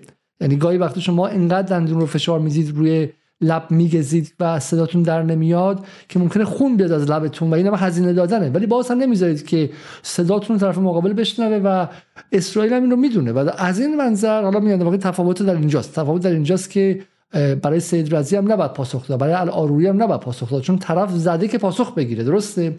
و من گمان می‌کنم که حالا این تفاوت رو در اینجا ما نگه داریم و این بحث ادامه دار خواهد بود و برنامه خیلی کوتاه. بفرمایید برنامه شماست. آقای علیزاده ببینید در من آقای عبدی اینقدر استادانه صحبت می‌کنه و بدون بدون بدون تعارف منطقه اینقدر منطقش دقیقه که خدشه برش وارد نیست واقعا. ولی خب ما دو طیف داریم یک طیف خیلی نزدیک خیلی اولترا انقلابی خودشونو می‌دونن و یک طیفی که خیلی دورن و حالا یا براندازن یا اسمای دیگه ایست روی خودشون می‌ذارن. اینا معمولا از انفعال ایران یکی خوشحال یکی غمگینه. ولی ببینید خیلی کوتاه. یعنی بیایم نگاه بکنیم. حالا اگر مطالعه نداریم هم اشکال نداره. هیچ مشکلی نداره. ولی ببینید آقای علیزاده با انفعال با انفعال شما نمی‌تونید معادلاتی رو روی میز بذارید که تمام دنیا بگه ایران قواعد درگیری رو در منطقه تغییر داد. یا قواعد درگیری در منطقه شخم خورد به واسطه ایران و متحدین ایران. این انفعال حاصل انفعال این نیست که امروز دیگه دوست و دشمن بگه آقا کد در منطقه تن ایرانه. مقاله گاردین اونطوری بگه مقاله نیویورک تایمز بگه که بگه که ایران جایگاهش رو در در مثلث روسیه چین روز به روز داره محکمتر می‌کنه. اگر دنیا بخواد معامله ای بکنه با محور شرق ایران یکی از ارکان این محوره. می‌دونید با انفعال این دستاوردا به دست نمیاد. یعنی منطقی نیست آخر من حالا کار ندارم بحث داخلی مشکلات اقتصادی چون معمولا ما تا میایم در مورد مسائل ژئوپلیتیک به قول فرامنطقه ای صحبت می‌کنیم. زود میپرن میگن آقا نمی‌دونم مردم نون ندارن. خب این باید در جای خودش متخصصین بشینن آدم های فاسد زندان برن آدم های بیکفایت اخراج بشن برکنار بشن. اون کار کار من نیست به بحث من بحث منطقه بس فرامنطقه است. با انفعال دستاوردهای ایران امروز اینطوری به دست نمیاد. یعنی با انفعال شما آمریکا برای متحد کوچکتر خودت برای برادر کوچکترت هرچند یمنی ها بزرگن به بزرگیشون بزرگی تاریخه. ولی اونا مدعی اونا لطف می‌کنن به ما میگن میگن شما برادر بزرگه این با انفعال آمریکا برای برای دوازده تا موشک سه ماه صبر نمی‌کنه در یمن. می‌دونید چی میگم؟ اتفاقاتی که در منطقه افتاده با انفعال به دست نمی اومد آقا. برنامه ریزی دقیق دکترین دفاعی دقیق. بحث مقاومت این دیگه ف... این به بحث بحث محوره. بحث مقاومت فرسایشی کردن نبردها گسترش دایره جغرافیایی نبردها به چهار دریا. این با انفعال اتفاق نمیفته آقای علیزاده. حالا اگر کسانی دوست فکر می‌کنن مثلا بازی اسباب بازی امروز مثلا آره امروز زدن ما موشکای فتاح 200 تاش بلنشه بره اسرائیل رو بزنه. ببینید ایران با این کارا این جایگاه رو به دست نیاورده. اگر امروز جایگاه ایران در منطقه اینیه که بهش رسیدیم و قبلا از ما میشنیدید فقط از از طرفدارا یا از کسایی که خیلی ایران رو دوست دارن یا ملی ها میشنیدید. الان دیگه الان دیگه کمتر کمتر کسی که حداقل حداقل توی کانال 13 اسرائیل بشنویم نمی‌دونم هآرتس رو بشنویم گاردین رو ببینیم نیویورک تایمز رو ببینیم. کمتر کسی امروز شک داره به قدرت ایران یا موازنه قدرت در منطقه که یه بخشش ایران باشه. من تمام این حرفا رو زدم. گفتم آقا بحث انفعال یعنی حواسمون باشه. خروجی انفعال اینی نیست که نه نه نه. ولی حالا به نقدی که ممکنه باشه به شما اینه که بخره همین مسیرم اومدیم که بالاخره شما میدین سیاست محل کنش و واکنش نیروهای متقابله. یعنی این نیستش که ما بالاخره رها کنیم خود نظام تصمیم می‌گیره. بالاخره های مثل علی عبدی بودن که فشار آوردن و این مسیر طی شده وگرنه تو دهه 80 خیلی می‌گفتن که آقا موشک هم نمی‌خوایم اصلا گفتمان می‌خوایم و غیره. بالاخره همین فشار به نظر من همین فشار امثال آیا عبدی اگر نبود شاید همین حمله 24 ساعت گذشته انجام نمی‌شد. بالاخره نه آیا عبدی شخصش منظورم این که این بدنه بدنه مقاومت بدنه مقاومت. من من آره من منظورم با شامتینه با شماتت کننده هاست نه که آقای باشه ولی خب بالاخره همین شامتین اگر نبودن شاید بالاخره چم؟ اگر حالا اون چیزی که دوستان میگن درست باشه که یه بخشی از سرداران دیپلمات شدن و دارن محاسبات جامعه شناسی می‌کنن افکار عمومی می‌کنن به جای اینکه محاسبه نظامی کنن چون سردار باید محاسبه نظامی کنه. من این حرف عبدی رو عمیقا قبول دارم. اینکه جامعه آماده نیست به سردار ربطی نداره. آجی شما برو کنار شما برو جنگ رو بکن. اونجا جامعه شناس هست وزیر کشور وزیر کشور هست شورای امنیت ملی آدم سیاست مدار داره. سیاست مدارا میان اون حساب می‌کنن. بعد رو هم دیگه که میریزین تو شورای امنیت ملی تصمیم می‌گیریم. خب ولی سردار بهش ربطی نداره که به محاسب سردار و بخواد بزنه. خب و اگه من همین میگم اگه شامتین نبودن من فکر می‌کنم که شاید واقعا اون روحیه ای که حالا دوستان میگن من ازش خبر ندارم چون جلسه ای نبودم شاید اون روحیه حاکم میشه و همین عملیات هم انجام نمی‌داد و این ممکنه خطرناک بود. قبول داره آیه قریشی که بالاخره این نیرو هم که داره می‌کشه میگه بیشتر بیشتر لازمه. چون از اون برم ایده دارن میگن که آقا کمتر کمتر همینم نکن. خب موشکارم بده بره و به شکلی کامل من اول صحبت در من تمام بکنم. من گفتم ارزم این بود که در نوار بلند یعنی اگر زمان بندی اگر ترور دانشمندان هسته یعنی این زمانی رو که آقای عبدی فرمایش آقای عبدی از از ترور دانشمندان تا برسید به ترور سید رزی نه این من صد درصد همراه هم با آقای عبدی و به نظرم خیلی باید جدی بهش فکر کرد. بحث من بحث همین سه ماه و بحث حوزه حوزه نظامی و توی محور مقاومت خلاصه میشه. اون بحث جدایی. آیه عبدی بحث پایانیتون بفرمایید. صحبت شما که میشنیدم یاد یه سکانس از مرده آقای ابراهیم خاتمی افتاد دیدید یا نه. فیلم به نظر من پر حرفیه یعنی حرفای زیادی توش هست. یه سکانسی داره آقای پرویز پرستویی نقش سردار راشد رو داره که یکی از سردارای نیروی دریایی سپاهه که رفته شناسایی ناو وینسنسی که هواپیما مسافربری ما رو زده. و فیلم هم گرفتن حین شناسایی. یه تو فیلم داره مشت می‌زنه به ناو آمریکایی. فیلم میاد به دبیرخونه شورای عالی امنیت ملی. از دبیرخونه یه هیئتی میره. نیرو دریایی سپاه در جنوب. ایشونو مؤاخذه می‌کنن که چرا شما مشت زدی به کشتی ناو وینسنس آمریکا؟ داره یه جوری نقد می‌کنه اون تفکر محافظه کار حاکم بر شورای عالی امنیت ملی و دولت سازندگی رو به دبیرخونه شورای عالی امنیت ملی نمی‌خوام بیشتر از این دیگه reference بده. پرویز پرستویی حرف خیلی درستی می‌زنه. یا آقا مشت زدن به ناو وینسنس از من امتیاز گرفتنش پشت میز مذاکره از شما. حرف بدیه کار بدیه. مسئله اینه که باید اینو اینجوری دید. ببینید همین صبر استراتژیکی که آقای قیس قریشی خوب تبیین کردن یه مثال دیگه رو ما می‌تونیم تو دهه هفتاد ببینیم. اوایل دهه هفتاد جنگ عراق یادمونه دیگه که وقتی آمریکا اومد عراق رو صدام رو اونطور شکست داد. خب همون موقع تو مجلس ما آقای محتشمی پور خدا رحمتشون کنه اومدن گفتن اون حرف عجیب رو زدن. گفتن صدام خالد ابن ولید زمان باید بریم به کمکش. یا آقای خلخالی هم اومدن یه حرف شبیه این زده و مطالبه رو داشتن راه مینداختن تو جامعه که یعنی از طیف مثلا بدنه انقلابی که آقا آمریکا اومده با صدام درگیر شده یه شر شیطان اکبری اومده با یه شری که الان توبه کرده درگیر شده.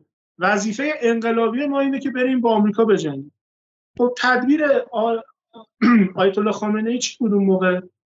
عدم ورود. برگشتن فرمودن که جنگ بین این جنگ در واقع جنگ حق و باطل نیست اما با همه اینها ما از پیروزی آمریکا خوشحال نمیشیم. ورودم نکردیم خب همه می‌دونیم اگر اون زمان ایران می‌خواست به این عرصه ورود بکنه چه اتفاقی میفته صبر استراتژیک آیت الله خامنه ای باعث شد که بعد از سی سال بعد از اون ماجرا به تعبیر آقای قریشی ما امروز به جایی برسیم که آمریکا تو جنگ طوفان الاقصا به ما پیغام بده که ما ورود نمی‌کنیم شما هم ورود نکنید. یعنی یه موازنه به هر جهت برقرار شده که اونا دوست ندارن ورود کنن از ما می‌خوام که ما هم ورود نکنیم. آیا سال 70 این اگر این اتفاق بیفتاد این پیغام به تهران ارسال می‌شد؟ خب قطعا نه.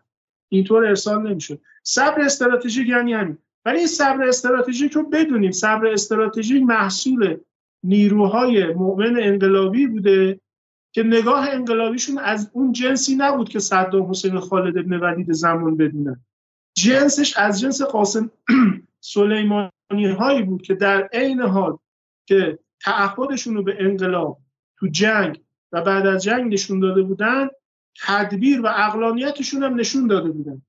و ثمره اون روحیه و تفکر انقلابی. به انضمام اون تدبیر اقلانی امروز شده.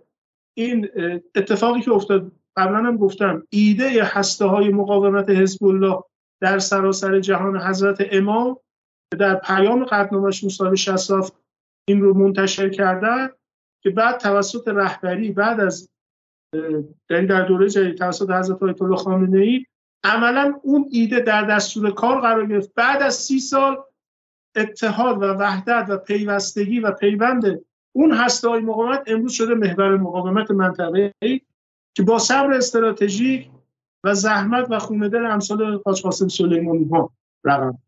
اینه که می‌خوام عرض بکنم که اون انفعال و محافظه کاری قطعا ثمرش نمی‌تونست همچین چیزی باشه. این هم این میوه محصول همین بچه های انقلابی اون تفکر انقلابی تو با تدبیر و اقلانیت. من خیلی کوتاه در یک کلمه تکمیل بکنم و در یک جمله. واقعیتش اینه آمیانش اینه که دشمنی داریم که اینا اساتید جنگ های یک هفته دو هفته ای ما رفتیم بدلش رو زدیم. ما اساتید جنگ های فرسایشیم. به قول معروف استاد بزرگ جنگ های فرسایشی که در نهایت نتیجهش گرفتیم. روی این حساب این بحث صبر استراتژیک بحث انفعال نیست. بحث یک برنامه بلند مدتیه که در افغانستان درش موفق شدیم در یمن درش موفق شدیم در عراق درش موفق شدیم در سوریه درش موفق شدیم در لبنان درش موفق شدیم. ما تو هیچ کدوم از این در جغرافیایی که به قول معروف اس بردم با یک هفته و کارهای خاص نتیجه نگرفتیم. ما همه اینا رو توی سه دهه و دو دهه نتیجه گرفتیم ولی نتایج قطعیه و پایداره. روی حساب در تکمیل و در تکمیل و تایید فرمایش جناب عبدی این این صبر منفعلانه نبوده. اتفاقا توی همه جغرافیا و تو همه به قول معروف حوزه ها ما امروز ثمراشو داریم می‌بینیم. حرف جالبیه که به شکلی ما به جنگ دراز مدت عادت داریم. یکی دلایلش هم خیلی واضحه. چون بخیر اون کسایی که دارن جنگ دراز مدت می‌کنن مال اینجان جایی ندارن برن. اونایی دیگه که سری می‌خوان از بین ببرن از بیرون اومدن. بله بچه های این محله. بچه های محله. ولی چون از اونجایی که من فکرم که حرف آیا عبدی بد فهمیده شد. آیا عبدی از مهمانان عزیز ما در جدار هستن. من می‌خوام چند تا از این کامنت هایی که بهشون نقد کردم و خیلی هم زیاده بخونم و خودشون به فرصت داشته باشن بهشون جواب بدم به این سوالا که حداقل انصاف رعایت کرده باشه من خواستم برنامه رو تموم کنم ولی این سوالا که این کامنت ها رو که دیدم فکرم که منصفانه نیست. آیه امیر لایق میگه که آیه عبدی عملیاتی که دولت مقصد عراق اعتراض رسمی کرده تهدید به شکایت در شورای امنیت دانسته سفیر خودش رو فرا می‌خونه دستاوری نمایشی می‌دونید. کمی انصاف آیه عبدی. مسعود اسماعیل پور میگه که آیا عبدی یادتون نره که طرف مقابل اونچنون نفوذ رسانه‌ای داره که یک جنرال رو کمتر از سرباز به مخاطب معرفی می‌کنه و برای افکار عمومی شکست نشون میده. تارا لارا میگه که آیا عبدی شما با این تحلیلات داری کار بزرگ دیشب رو پایین میاری و کوچیک می‌کنی.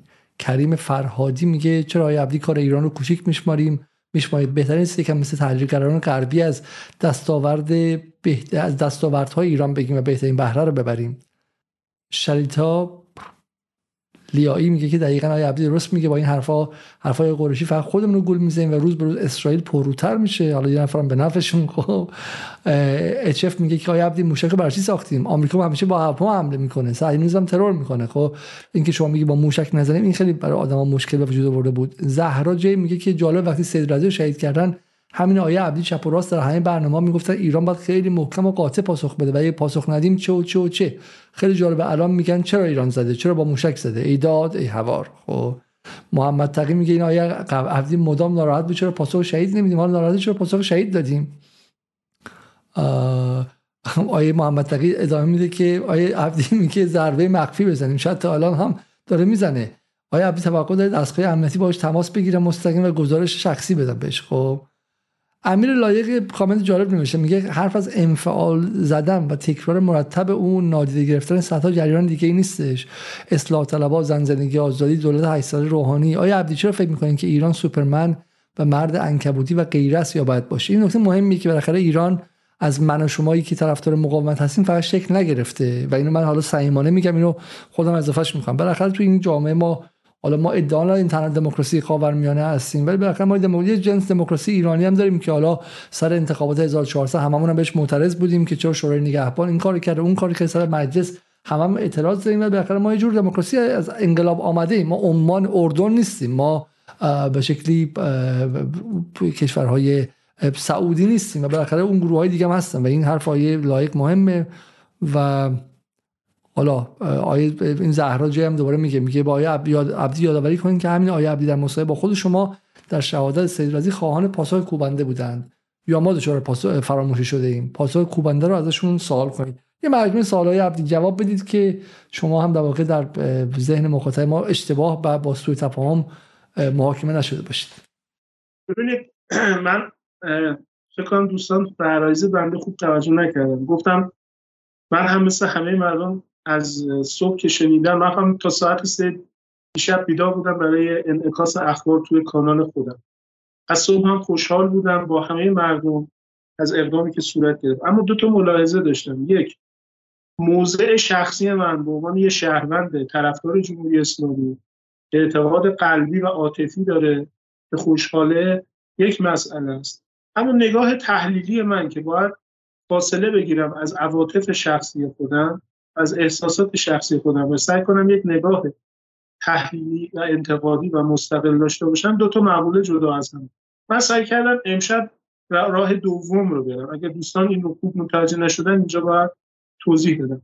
بعد هم عرض کردم اقدامی که صورت گرفت ملاحظاتی برش مترتب می‌دونم. اون ملاحظات رو توضیح دادم. به هر جهت من یک تحلیلگرم تو این عرصه دارم کار می‌کنم. نمی‌تونم نگاه تحلیلی خودم رو تعطیل بکنم.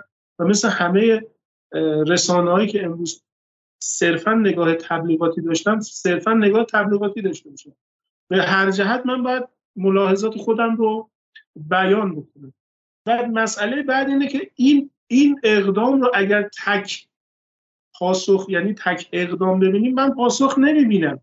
این باید یک روندی باشه یعنی یک سلسله یک مجموعه یک زنجیره ای باشه اگر این زنجیره اتفاق بیفته مثلا اتفاقی که دیشب افتاد اتفاقی که امروز تو پاکستان افتاد یعنی اتفاقات دیشب عراق و سوریه اتفاق امروز پاکستان. این اگر استمرار داشته باشه اون موقع می‌تونم ازش تعبیر به پاسخ بکنم. اما اگر فقط ما اینو محدود بکنیم اتفاق دیشب و امروز من این رو پاسخ نمی‌دونم واقعش.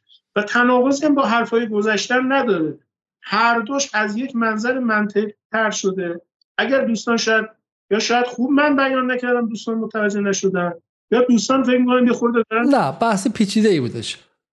بذار من جواب آیه امیر لایق خودم بدم. خب آیه لایق شما حرفتون درسته اصلاح طلبها زن زندگی آزادی و غیره. ولی یه بخشی این جامعه هم امثال آقای عبدی هستن. یه بخشی از این جامعه هم طرفدارانی هستن که ایران با محکمتر وایسه. و ایشون هم باید حرف خودشو بزنن و این در نهایت دینامیک همه نیروها با هم دیگه است. من معتقدم که من با این اعتقاد دارم که بالاخره بخشی از انتخاب فرماندهان ایران نه فقط فرماندهان نظامی فرماندهان بالاتر این فرمانده مثلا در شورای امنیت ملی یا حتی مثلا وقتی پیش آقای خامنه ای و غیره یک از مؤلفه مؤلفه اجتماعی مؤلفه اقتصادی مؤلفه غیر نظامیه. فقط مؤلفه نظامی نیست بخاطر جامعه ایران جامعه ای که دشمن از درونش یارگیری کرده. درسته؟ و جامعه ای که از مقاومت خستش کرده. مقاومت زدایی کرده توش و غیره.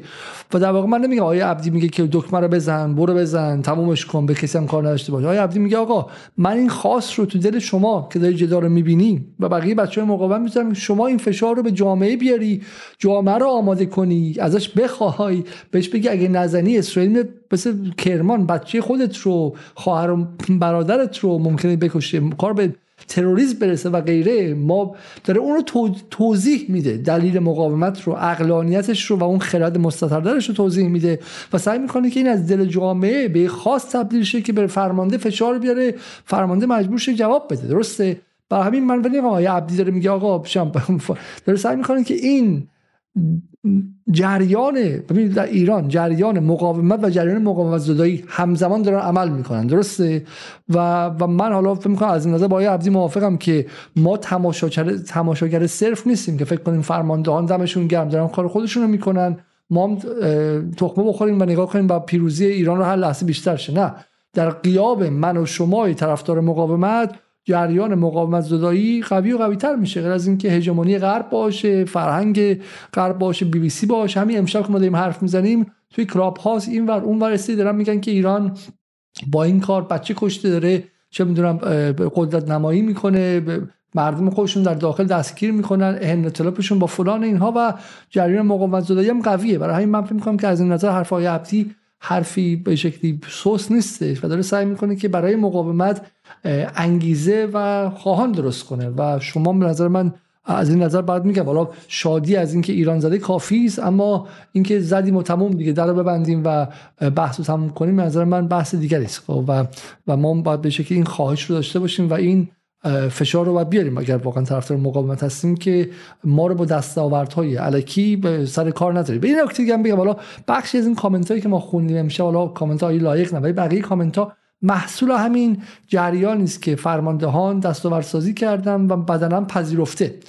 ما با آقای خ... من شخصا با آقای خامنه ای اعتماد دارم. به کسی که هم آقای خامنه هم آقای هم, هم سید حسن قول صادق دارن. خب ولی ولی اینکه یه کانال نظامی منصوب به یه نیروی نظامی کانال تلگرامی منصوب به نیروی نظامی خبری داده من به اون نباید اعتماد داشته باشم لزوما و هرچی گفت بگم بله راست درست زده. خب منم بالاخره عقل سلیم دارم می‌تونم به شکلی سبک سنگین کنم و بگم آقا این درسته اون درست نیست و غیر. به همین من فکر می‌کنم که بدنم با یه مقدار در تخاطب باشه با فرماندار نظامی نه اینکه فقط پذیرا باشه و هر چیزی که بهش اعلام شد با به شکلی بپذیره بگه راست میگه شما و غیره. حالا میگم رابطه با رهبری شاید متفاوت باشه. اونجا حالا میگم من خودم سوال دارم در مورد خیلی مسائل مثل بحث اقتصادی و غیره ولی ولی این فرماندار نظامی گفتن ما زدیم و تموم و دیگه چم دیگه لازم نیست. من سوال کنم کافی هست؟ کافی نیست. آیا این اصلا کافی است؟ کافی نیست و این حق ماست که این سوالات رو انجام بدیم چون اونها بدونن که این به شکلی خواهش هست به شکلی رفتارها متفاوت خواهد شد. اونها می‌دونن که جامعه ایران فقط اونایی نیستن که میگن اصلا موشک برای چی می‌خوان. اینایی هستن که میگن سیدی سخت رو بزن و ما حاضریم که بریم پاش ما هزینه بدیم. کسی که حاضر رزمندشه حق داره که خواهان حمله سنگین تر باشه. حالا امیدوارم که این بحث کافی بوده باشه. اگر جمله هست در سی ثانیه هر از شما بخواید بگید بفرمایید وگرنه من بحث رو می‌خوام تموم کنم و خدافزی کنم. نه بفرمایید بفرمایید. من تمام سعیم این بود که امشب یه صورتبندی عقلانی و منطقی و در عین حال انتقادی داشته باشم. در عین همدلی با عملیات های دیشب و امروز سعی کنم یه مقدار از نظر عاطفی و از نظر در واقع احساسی فاصله بگیرم و ملاحظات و در واقع نگرانی ها و دقدقه ها دقدقه شخصی خودم رو با مخاطبین در میون بگذارم. اصلا قصدم تخریب مقامات و زحماتی که عزیزان نظامی و امنیتی ممکشن مطلقا نبوده از همشون قدردانم. اما به هر جهت به من به عنوان تحلیلگر اجازه بدن که من ملاحظات خودم رو داشته باشم و اینو بتونم تحت بکنم و دوستانم حتما برای دوستان به نظر من آوردش بیشتر از همراهی صرف عاطفی و احساسی خواهد. بالا اولا خیلی ممنونم از فضایی که ایجاد کردید. من واقعا یه بحرانی که ما در ایران حداقل تو حوزه رسانه می‌بینیم تکبعدی نگاه کردن به پدیده هاست. اتفاقا همین مباحثه که می از ابعاد مختلف بررسی بکنه نشون بده. و اگر راه حلی متصوریم. اگر احساس بکنیم که جایی شنیده ممکنه بشه دقیقا توی همین مباحث توی همین بحث هاست که می‌تونیم نقاط قوتمون رو و ابعاد مختلف یعنی یک پدیده رو از ابعاد مختلف بررسی بکنیم. روی این حساب من واقعا خوشحالم. یعنی حداقل شخصا خوشحالم. ما می‌تونم بعد مربوط به خودم رو بیان بکنم و می‌تونم بعد مربوط به آقای عبدی رو یاد بگیرم. و به نظرم میاد که ما اگر قرار باشه که اتفاق مهم اتفاق خوبی چه در عرصه رسانه چه حالا چه تو حوزه مسائلی که واقعا ما خیلی تلاش می‌کنیم تحقیق بکنیم بخونیم در موردش رخ بده دقیقا پس همین جلسه ها و پس همین صحبت هاست زوایای مختلف مطرح میشه و اگر کسی یک ارگان تصمیم گیر یک شخص تصمیم گیر زاویه‌ای براش جا مونده باشه اتفاقا اینجا میشه روشن میشه. و من به نظرم واقعا ای کاش حالا خودم رو واقعا شرمندم اگر متفکر نیستم واقعا. ولی ای کاش بزرگان من دوستان من عزیزان من این بحث اتاقهای فکر درون حالا اصلا مجزا بدون واقعا بدون اینکه لزوما دولتی یا حاکمیتی باشن شکل بگیره. چون واقعا من اثرن واقعا من اثرن تجربه شخصی من میگه اون جایی که حرف درستی زدم شنیده شده. یا حرف حالا البته حرف درست لزوما آره هزار تا خطا می‌کنم ممکنه یه حرف درست هم بزنم. ولی من احساس می‌کنم همون یک حرف درستی که شاید شش ماهی یه بار بذارم شنیده میشه و این به نظرم خیلی مهمه که حرفا زده بشه با خیال راحت هم زده بشه. بحث تموم کنم ولی واقعا بعضی کامنت که واقعا دارن دیگه از رو چیزه؟ چون به نظر میاد که مثلا توده‌ای و گله‌ای دارن حمله می‌کنن و حتی متوجه نیستن که. میگه آیا عبدی قبلا گفته بود که یه جور بذاریم اعلام کنیم که ما زدیم نه اینکه خودشون می‌دونن ما زدیم. حالا میگم بدون اثر انگشت بزنیم ایشون در مورد می‌خوام خود بگوی عبدی واقعا میگم دیگه این نامنصفانه است. داره میگه آدم مشخص و معروف رو بزنیم. خب میگه آقا اون سید رزی رو زده که آدم شناخته شده و بالاخره جایگاهداری بوده. تو باید همون معادلش رو بزنی. نه اینکه حالا به چه کسی بزنی که بگی آقا این مثلا با اسرائیل در ارتباط بوده. این که دیگه حرف واضحیه. خب اون ترور کرده به همون شکل به هر چیزی که زده این به نظر من دیگه یکی از خواست انسانی که وقتی گله میاد یه چیزی می‌زنه مثلا حملاتی که به ما در مثلا توییتر میشه و من اصلا واقعا اینو در اینجا نمیپسندم چون مثل کسایی که یفه میاد چون فوش میده به علیزاده بعد میگه اون که میاد و دیگه انسان موجودی است واقعا گلهوار خب دوستانی که می‌خوان دنبال کنن این کانال تلگرام آیا عبدی است و این هم هشتگ اسمش در واقع هندل توییتر آقای قرشی که در توییتر می‌تونن دنبالشون کنن و ببینن. حالا در صورت خیلی خیلی ممنون از همه شما که تا این لحظه برنامه رو دنبال کردید از آقای قریشی و از آقای عبدی عزیزم تشکر می‌کنم که دو ساعت خورده ای وقتشون در اختیار ما گذاشتن. فردا شب با بحث بسیار جذابی درباره یمن. یمنی که من معتقدم که ما ایرانی ها باید ازش بیاموزیم و و واقعا سوالات مهمی در موردش داریم. خیلی خیلی کم در موردش می‌دونیم. الان کیف می‌کنیم دست می‌زنیم که باری کلا یمن این کارو کرد اون کارو کرد.